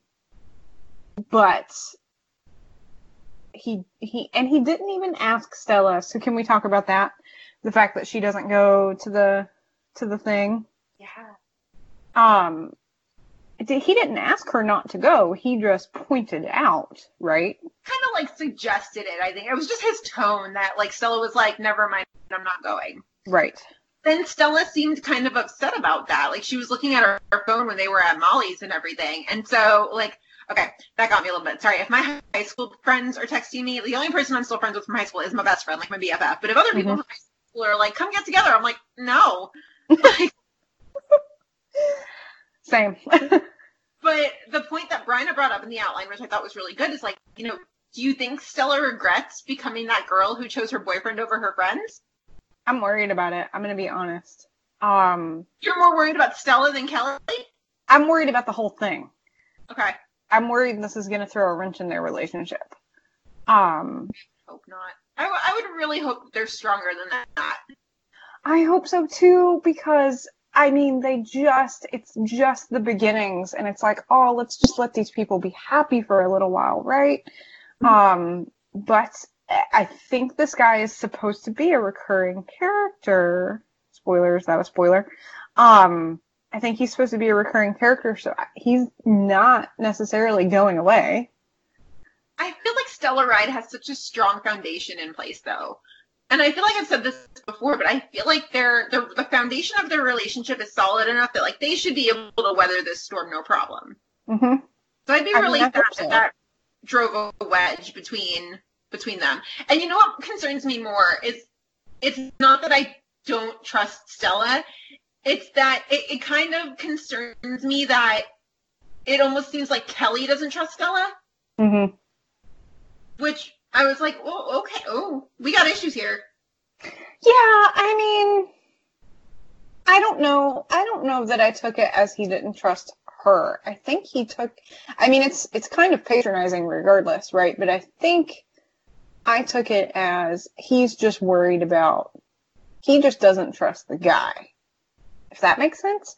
Which feels sort of patronizing because he's like, oh, well, you didn't even realize that he's in love with you, you know? Yeah.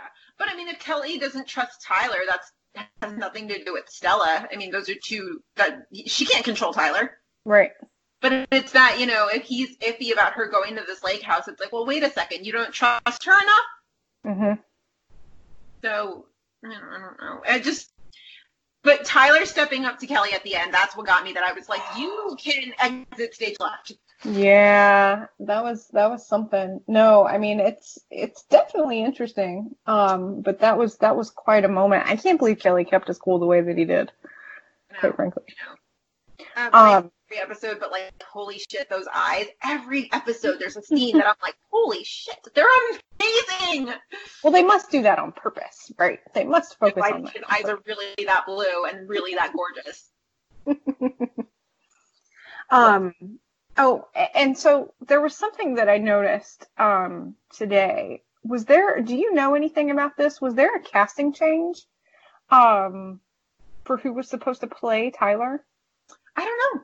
I actually never really saw an initial thing that came out. Because you know how when they cast people, it'll be like a quick blurb, maybe from like Deadline. And it'll be like, such and such is signing on for an episode of Fire. I never saw that. So I don't know. Yeah. Well, so what's interesting is the photos that came out ahead of the episode, you know, the promo photos, had Kelly shaking the hand of a guy who was captioned as Tyler. Different actor, different person. Ooh. And so I thought that was really exciting. I was like, wait a minute, that's not the same person. What am I missing here? And so I was just curious. Like, I tried to look and see if I could find anything about that. But I wonder, you know, if that was a last minute casting change or something like that. I don't know. Listeners, if you know anything about that, send us pictures, please, because that I did not see. Yeah. That's interesting. That is interesting. So, elsewhere in the firehouse, we got a little bit more development of the Brett and Foster relationship, which was good. You know, basically they get called to a gym where little gymnasts are running around, and this child has a really horribly fractured shoulder. Now, there is a gym nerd on staff here at the podcast. Hi, my name is Gina. I'm a gym nerd. I love gymnastics. The gym storyline that I was expecting to see was one where, like, a gymnast takes a terrible fall and is, like, paralyzed. But this took a turn that I was not expecting to see. Yeah. So they get this poor girl to med. And, I mean, again, her shoulder is, like, it's, like, almost a compound fracture, but, like, not quite. But Emily just kind of has a hunch that she's on performance-enhancing drugs at the age of 12. Guys. Okay, listen. There's a lot of scandal going on in USA Gymnastics now. I could do a dissertation on the shit show that is USA Gymnastics right now, but I don't really think I've ever heard of that sort of issue of performance-enhancing drugs in a 12-year-old, in like a child. Not so you think that's not realistic? Like, do you think that's just... I don't think any part of the storyline was realistic, unfortunately, but I could be wrong. I actually meant to reach out. There is a gymnastics podcast in the podcast universe. It's called Gymtastic. It is fantastic. That rhymed, and I did not mean for it to do so. That was really bad. It's a really good podcast. I'm not drunk anymore, guys. Just that, I swear. But Gymtastic is awesome. And I actually meant to reach out to them. I didn't get to today. It's been a little busy, but I did not think any part of the storyline was realistic, unfortunately. But that's not to say it hasn't happened, because it probably has. But yeah, and so the whole gist of this is that, like, Emily is standing up for what she believes in. And, you know, as we know, she was a surgical resident, and then she got kicked out for cheating on her boards. We don't know too much about that, but basically it ends in Brett being like, I should have had your back right from the get-go. I'm sorry. And it turns out this whole time her coach was the one doping her. Ugh. It's so upsetting. That was so upsetting. Not as upsetting as what's actually happening in USA Gymnastics right now, but again, you need the scoop on that. Go listen to Gymtastic. It's bad. It's really bad. Mm. But, yeah, I was just kind of... I felt like this was not realistic at all. But with that said, however, if they had tackled what's really happening in gymnastics right now, I don't know how I would have felt about that. I would have been like, oh, that's uncomfortable. That's really uncomfortable. You've got me real curious as to what's actually going on. You don't know? No. There's a sexual assault scandal happening in USA Gymnastics right now. What? No. But, I mean, I felt like this story wasn't completely realistic, but I feel like if they had actually tackled what was happening in gymnastics right now, that it would be very unsettling as well. So, I mean, I can't complain, but performance-enhancing drugs at 12, and the coach was the one doping? I mean, I mean, that was hard enough for me to watch, quite frankly. Her injury, too, also, I mean. Yeah, that was gruesome. Yeah. But not the way I ever thought they would have handled the gymnastics-related call. But again, that's because I'm a gym nerd, you know. Right. I'm probably like the only, I'm not the only person in the fandom. I think I'm one of like maybe 3 or 4 who are like big gym nerds and can speak gymnastics fluently, but whatever. Anyway, but it was good to get to know more about Emily. It was good to see their relationship strengthen for sure. Mm-hmm. I like Emily. Yeah, I do too. Yeah, and she's fitting right in, and so that's nice. Which, by the way, is cool because that could go so differently. I mean, she's, you know, taking Gabby's place in the firehouse. People could just be unwilling to, you know, have any part of her, you know what I mean? But she's, everyone's just welcoming her, and she's fitting in okay, and it's also positive, which is nice. I mean, Brett had a, you know, hard time for obvious reasons, but even she is like, okay, you know, like, we're gonna work together, we're gonna be partners, you know, this is fine. And I think it's so positive compared to how it could have gone. With a newcomer coming in. And if they had brought her in on like a negative note, that could have been really bad. I mean, when we come back to this a lot, but when we spoke to Derek Haas back in May, you know, he mentioned, he was like, I learned a really big lesson with Roman, because they brought Roman in on a bit of a sour note and nobody ever really warmed up to him.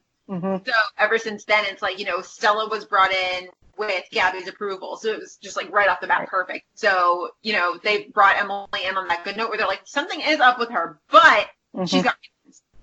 And so it's going to be good to see that friendship strengthen. Although when Brett was like, my old partner was one of my best friends, I was like, oh, excuse me, as I like die in feels. Thank you for bringing up Gabby and just making me like cry.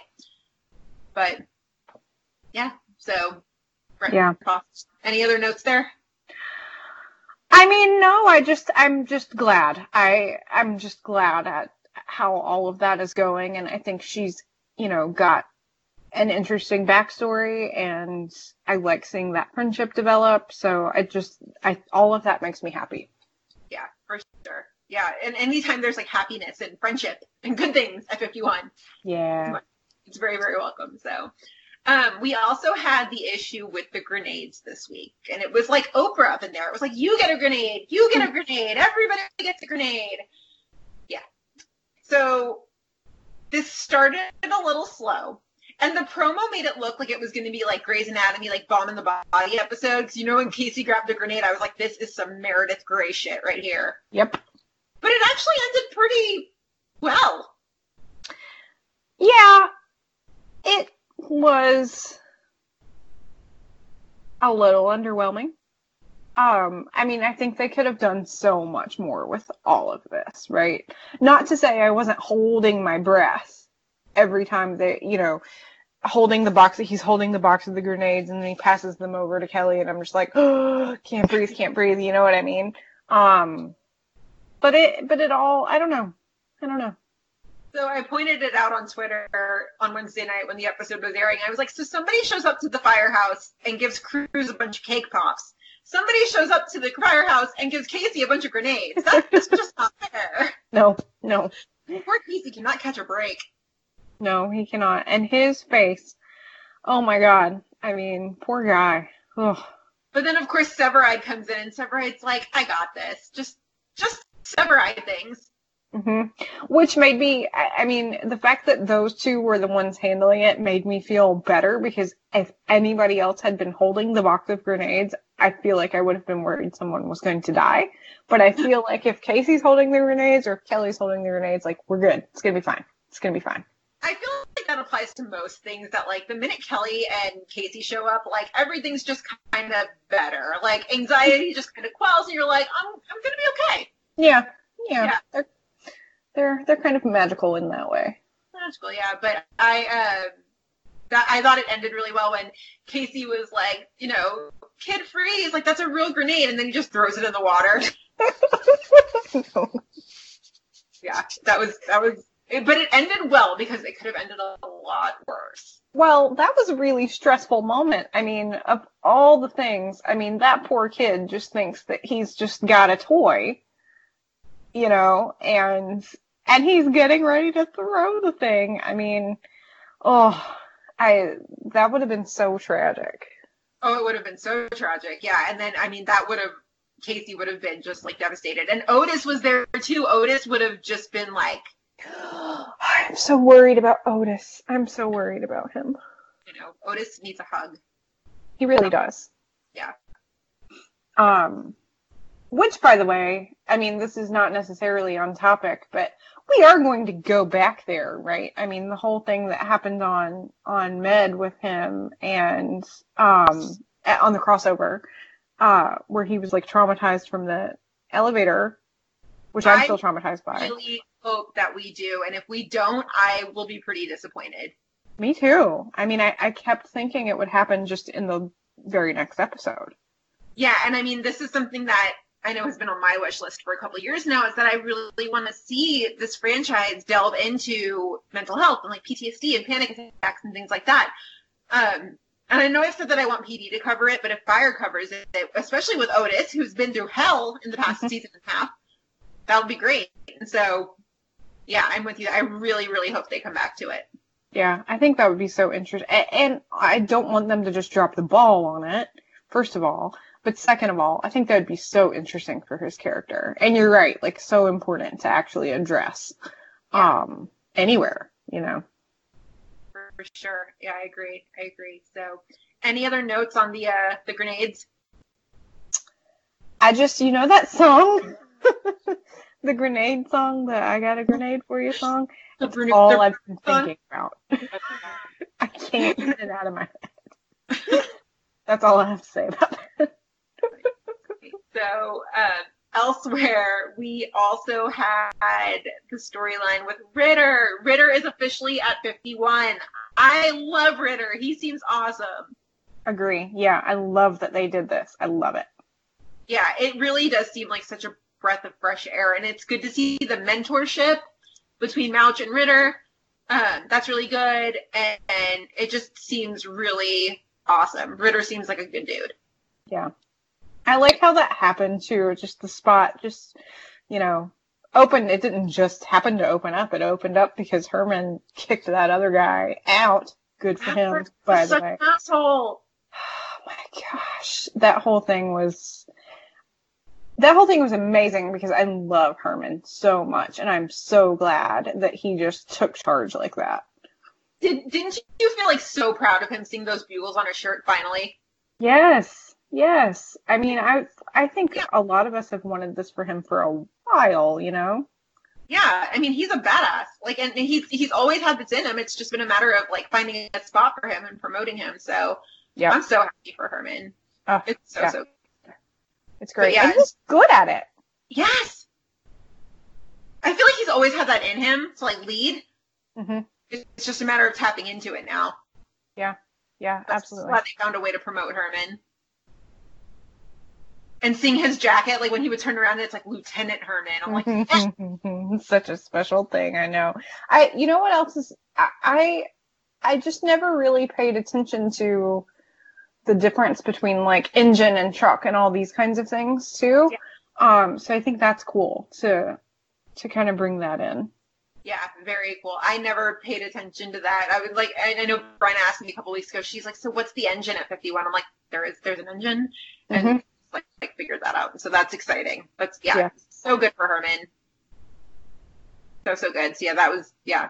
But Ritter's gonna be interesting. I really hope we see more of Ritter's dog because that dog was adorable. Oh, he was so cute. I know. And Mouch was so cute with him. Oh my gosh. I know, so good. But I think Mouch is gonna be a really good mentor for Ritter. Yeah. So, and everything we've seen from behind the scenes, Daniel Kyrie seems like a really funny dude. So I'm digging it. We also sort of unofficially issued an invitation to Daniel to come on the pod the other night, and we can't really tell if he said yes or no. So, Daniel, if you're out there, please come on with us. Just have fun with us. You don't bite. No, it's great. This is my second time on the podcast already, and it's fantastic. Yeah. Everyone should do it. Yeah. Meet us at Molly's. Everyone should do it. Fantastic. That's funny, yeah. And so Ritter is officially at 51, and that's going to be good. And yeah, we briefly touched on Herman. Let's talk about more of that now. So how do you think he's doing as a lieutenant? I mean, I love it. I think he's doing good. I was worried about him at first. I can't believe these guys were treating him the way that they were treating him. Mm-hmm. But I mean, I think it was interesting to put him in that situation.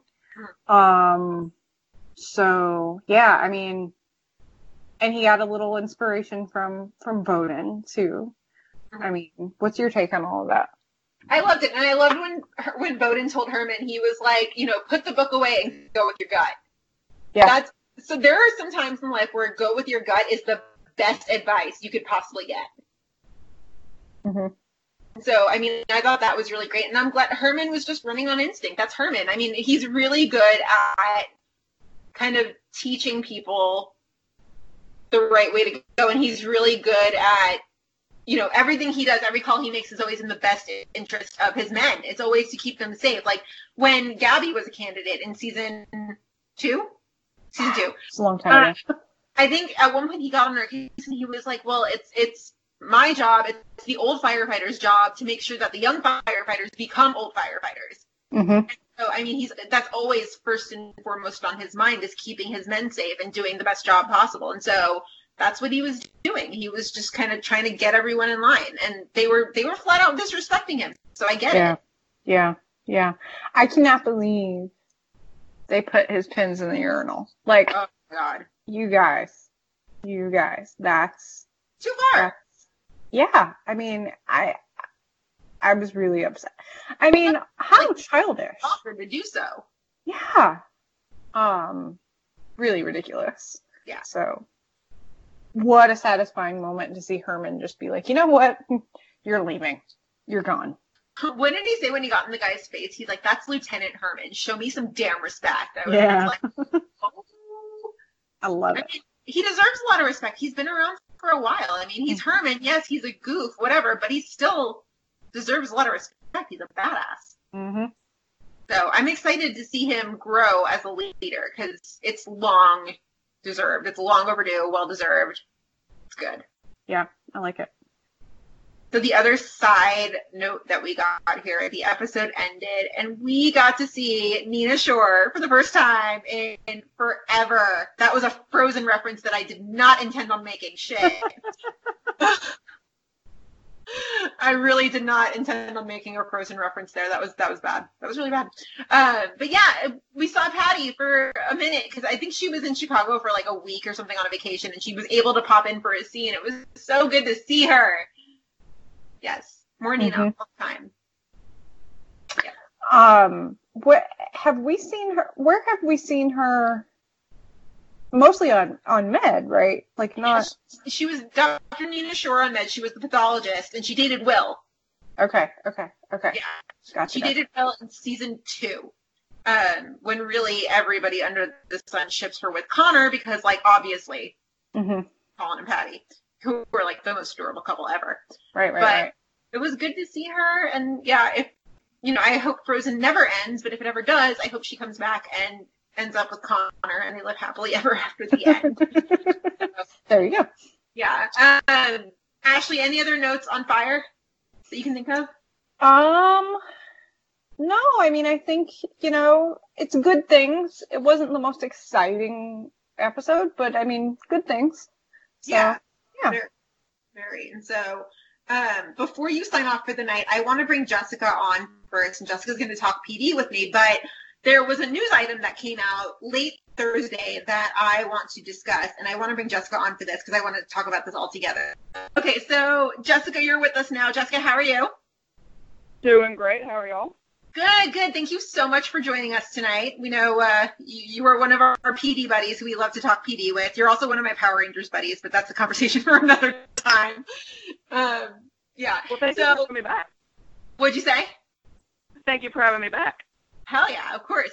So we are not letting Ashley sign off yet. We're kind of holding her hostage because I want to talk about a piece of news that dropped late on Thursday. This came from TV Line. Now, I think it came from TV Line, right? I think so. Yes. So TV Line loves their blind items, which, like, that's great and all. Blind items are cool, but dropping them 4 weeks into the season, I'm like, this is not cool because it's super early. So basically the gist of this blind item today, or today being Thursday, the gist of this blind item is that a major character from a long-running drama is leaving. And that was it. That was the blind item. Like, the end. We're not telling you anything else. Now, a lot of people are speculating. Nobody thinks that it's one of the One Chicago shows. Like, everybody is speculating basically NCIS or Grey's Anatomy. That's great. But somebody did tweet, just kind of jokingly. They were like, oh, Matt's going to get Gabby, which I was like, okay, that's kind of funny. But then I started thinking about it, and I was like, well, wait a second. Like, let's play this out for a second. What if it was Casey? And Jess, you had brought up a really good point on Twitter. I can't remember what you said. It's late, but it was a good point. And I just kind of wanted to get y'all's takes on this of like, how would that be in terms, would that be a satisfying ending for Dossie? Like, how would that impact everybody? Just kind of flesh out this theory with me. What do you guys think? Well, basically for me, basically what I said was, Matt Casey is a Gabby Dolphin guy, not a Chicago guy. Yeah. And I personally think that would be a very satisfying ending, him going to get his girl, because that's Casey. I think that's interesting. For Gabby Dolphin. I mean, I think you're right, and I agree. I think that would be, in terms of their relationship, I think that would be satisfying.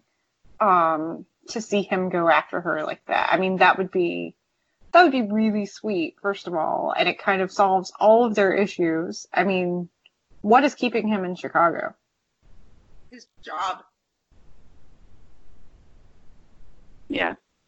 Then it goes back to what you're saying, Jessica, that he's a Gabby Dawson guy. Mm-hmm. So it's a question of, like, what does he love more? Does he love Chicago or does he love Gabby? Mm-hmm. That's an interesting idea. Yeah. Yeah, and that's why I wanted to discuss it with you guys, because I was like, listen, this is in no way us being like, yeah, it should be Casey. Like, yeah, go ahead. No, that's just us being like, there's a lot to unload here. Let's talk about this. Yeah, with that said, I'm in no way, shape, or form ready for Jesse Spencer to leave. This has to be like a million seasons from now. Oh, definitely. But it would be very fitting. But given the choice between a Dossie divorce or Jesse Spencer leaving so Matt can go get Gabby, I'm all for the latter. You think the show would be okay without him? Like, what would the show be like without him? I think Taylor Kinney is more than capable of being the lead character on Chicago Fire. That's a hot take, but I agree with it. That's really interesting. I mean, so the other thing that this just makes me think of is that, at least in these past few episodes, what are they even doing with Casey right now, you guys? No. Okay. Yeah, you guys talk about this, because, Ashley, you had brought this up to me earlier, and I was like, I don't know how I feel about that. I don't know if I agree with that Casey's been reduced to a background character. I've seen it a lot on Twitter, but I don't know if I necessarily agree with it. You guys talk about this. Okay. Well, I mean, I just think that, you know, it hasn't been glaring to me necessarily, but he certainly hasn't been the focus. And there's a lot of things that I think we want to see with him right now. I mean, we've barely even seen him deal much with Gabby leaving, much less anything else, really. I agree. Like, all we see from Casey is work Casey. We don't really see him out at Molly's that much. We don't see him at home, which that would be terribly depressing, to see him in the empty apartment. Mm-hmm. But I digress. So, yeah, all he is Cap and Casey. And we're not even really seeing that, like, we're not seeing anything, any depth to his character right now, right? Like, we're just kind of seeing him doing the job. We're not seeing anything going on in his mind, really, I think. Right. And I've talked with friends about this.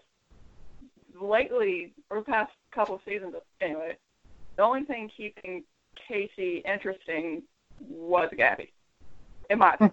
Anyway, interesting. And now he's kind of taken half of that away, so maybe they just don't know how to write Casey as standalone Casey anymore. See, but that brings up an interesting point, Jessica, because I was thinking about this earlier, that, like, you know, if that's the way they were to end, that Casey would just go off and be with Gabby. It's that, you know, his character was nothing without her. And that would have been, I'd be disappointed about that. I'd be like, there was nothing else to his character aside from how much he loved Gabby. There's nothing else aside from that. True. But there was, oh, sorry, go ahead. That's more on what he's been given script-wise than anything else. There was so much interesting stuff when the show first started, right? Like, it started with, and I mean, I'm probably not remembering everything correctly, but it started with Casey and Severide lost their, like, third friend, right? And there was so much going on there. And any kind of love story was secondary for a long time, I think. Yeah. It'd be interesting to go back to that a little bit. I mean, I think they could certainly do more things with, because Gina, you're right. Like, I mean, that shouldn't be it.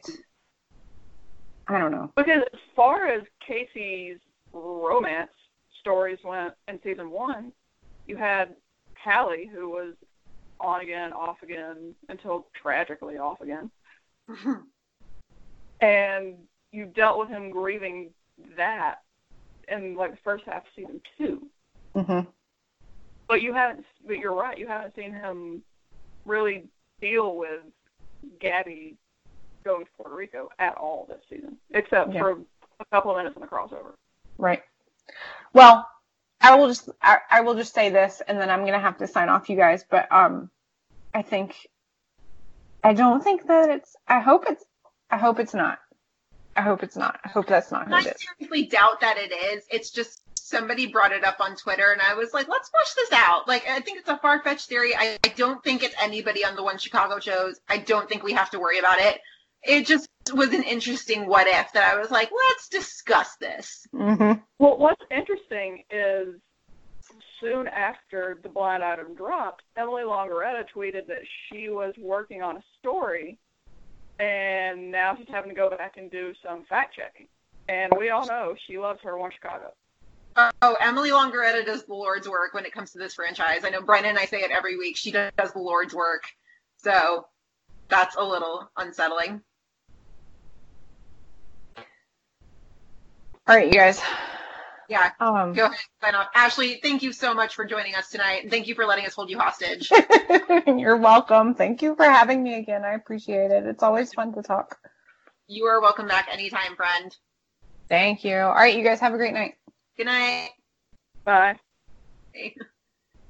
All right, Jess, it's just me and you. So, let's move on to Chicago PD. What'd you say? Let's PD party. Yeah, PD party, yes. All right, let's move on to Chicago PD. Now, what we've been doing tonight, as you guys know, is we're covering the show-specific news with that show. So let's start off with the PD news. So it's pretty tame with the PD news. It's not really a ton of stuff. So I'm scrolling up to the top here. Let's see. With the PD news, we got a PD deleted scene. And this scene was between Antonio and Brennan. Jess, do you remember this scene? Because I feel like it dropped late last week.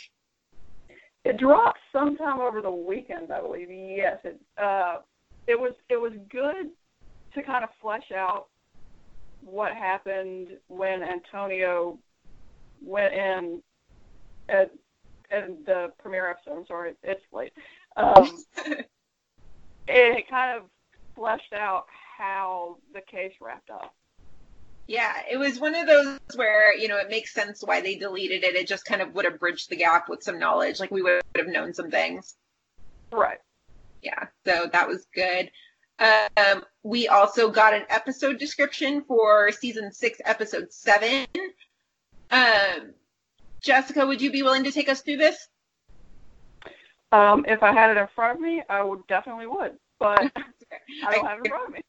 Okay, so we also got an episode description for season 6, episode 7, and this reads, Intelligence suspects leader of a local mosque is behind the bombing of a recruitment station.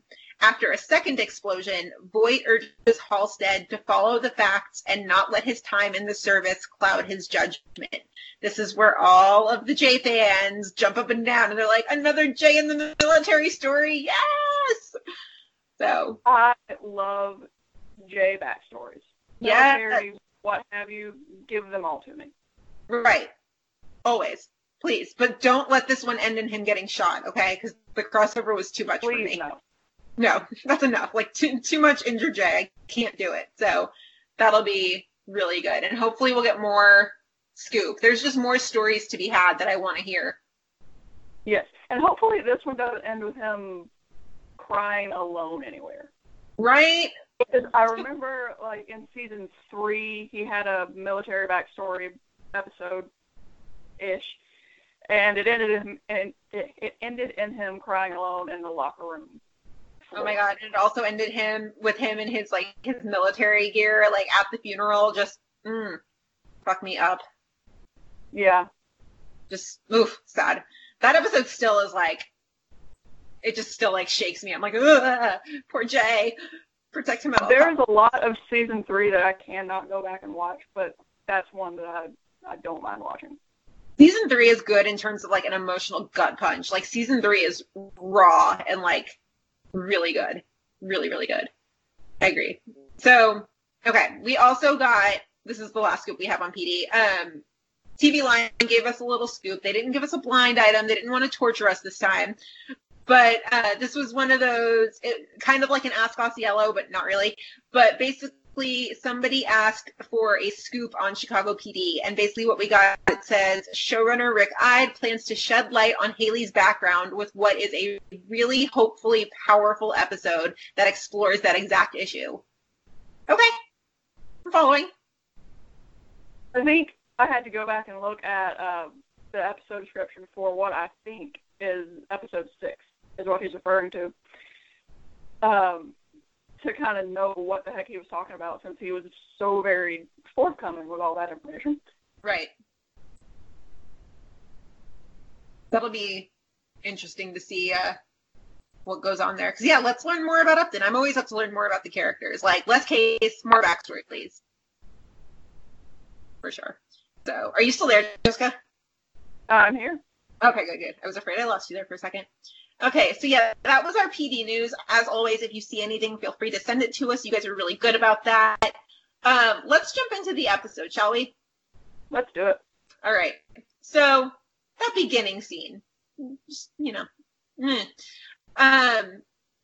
Upstick is basically flirting, and then Burgess walks in, and she's just like, "This is awkward."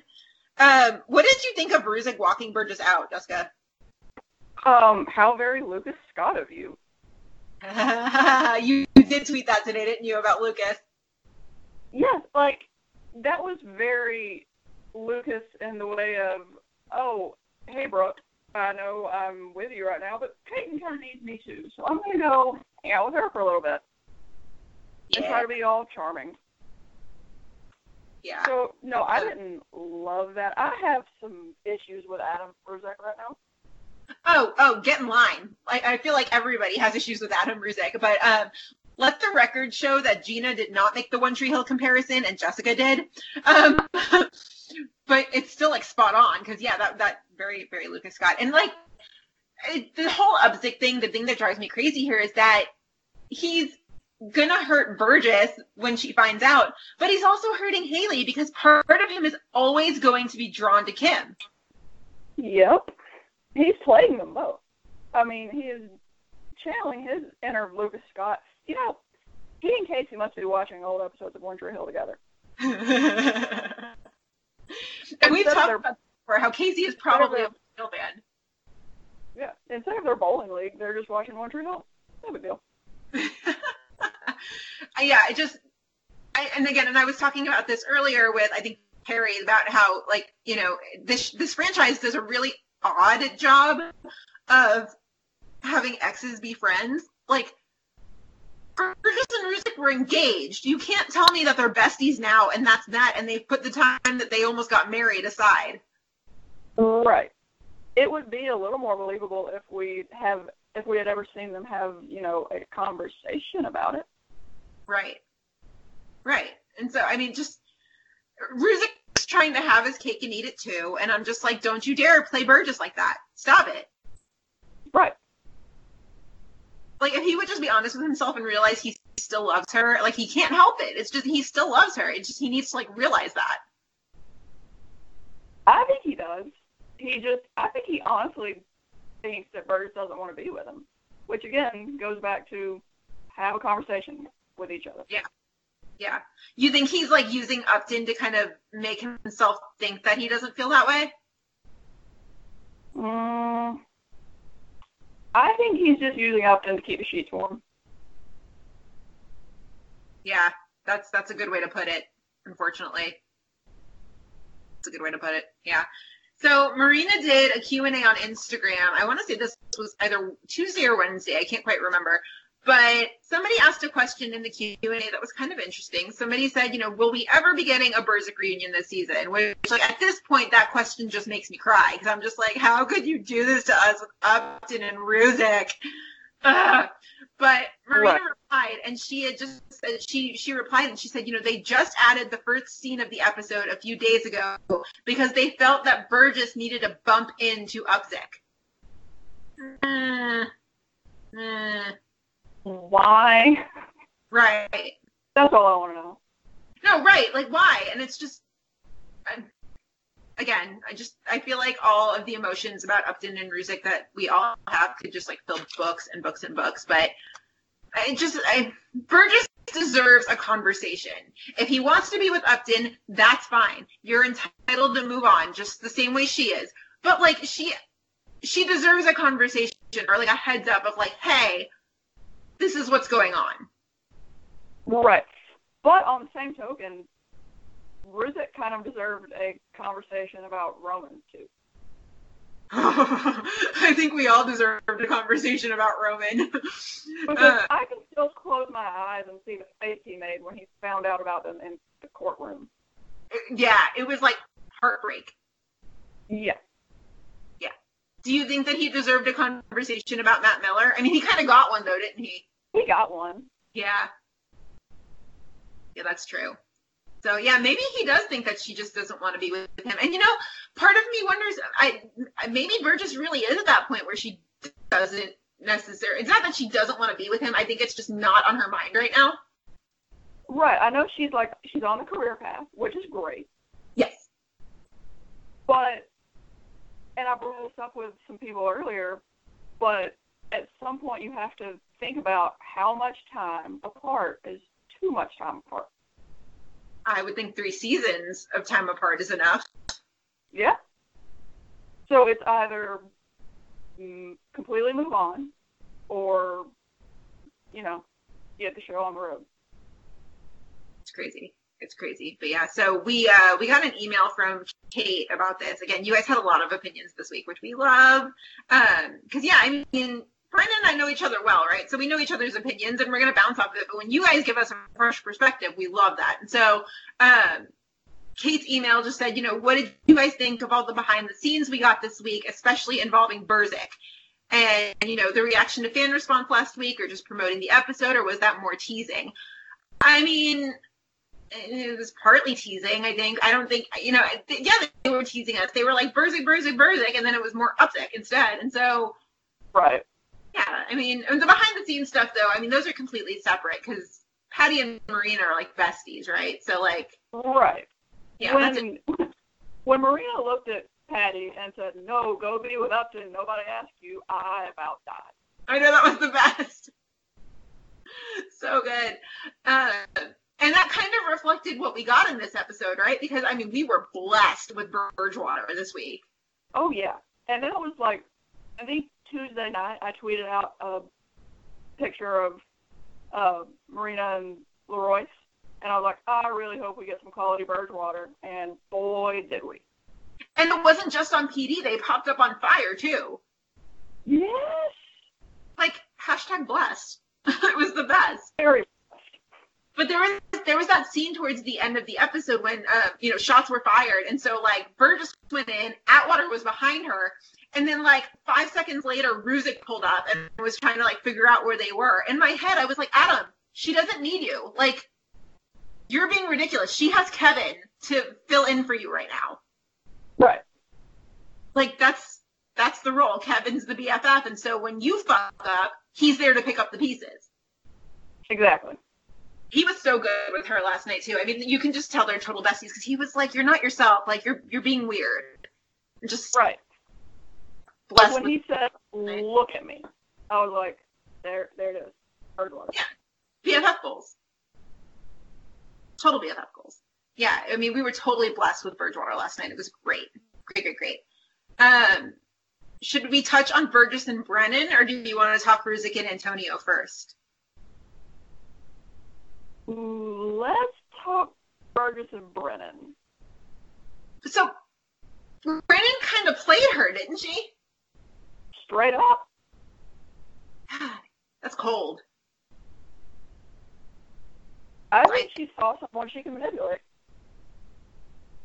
Yeah, and I didn't like how she manipulated her from the aspect of she was like, you're a strong female cop. I was like, don't use that as a bargaining chip. Right. That's messed up. I think my response was, duh, she's a strong female cop. Have you ever seen her in action? Where have you been the past 6 seasons? Yeah. So, yeah, I mean, Brennan completely played her, and that was unfortunate because, I mean, you always want to see the female characters, like, supporting each other and bonding. You don't want to see them pitted against each other and at each other's throats. Like, that's right. Not a big Brennan. I think in 2018 we should be far beyond that. I mean, yes, but at the same time, this still does happen. I mean, it's not a perfect world where, you know, the Me Too movement happens and, like, feminism is just, like, at the forefront and, you know, every female flips a switch. Unfortunately, it's not like that. I wish it was, though. Right. And, I mean, it shows. It's kind of a testament to how Burgess is as a cop that she didn't throw Brennan under the bus. She didn't just look at Voight and be like, I was doing what Brennan told me to do. Right. So, I mean, that was dicey. And so, I mean, I hope Brennan leaves Burgess alone because I feel like of all the members of intelligence, Burgess is the most susceptible to manipulation like that. Right, because she has a good heart. And it's a big heart. Mm-hmm. And sometimes she forgets that she's not the sweet little beat cop anymore. Sometimes. I mean, for the most part, I feel like she's really come into her own, but every now and then, sweet little beat cop returns. Yeah, I get that. Right. Yeah, so, and it kind of happened with Kendra a lot last night, though. The beat cop kind of came out in her. Kendra really brought that out in her. Yeah. And, like, that was a very rookie mistake to bring Kendra along on that call, and like she knew it too, because like Burgess is still the newest member of intelligence ish. I mean, Upton came along after, yes, but Upton had experience before that. Right. So, you know, yeah, I think that was a little bit of a rookie mistake. So yeah, I mean, I still say Burgess is probably the most susceptible, and like Voight really came down on her too. Yes. Voight's really good with the tough love this season. Voight is amazing with a tough love, but I can honestly say that if he screamed at me like that, I would cry. Like, I would just sit in the corner of his office and cry. I could never work for Hank Voight. Ever. No. He's terrifying. And, like, the shady stuff that he would expect people to do, I'd be like, have you met me? I'm, like, really sweet. I don't do that kind of stuff.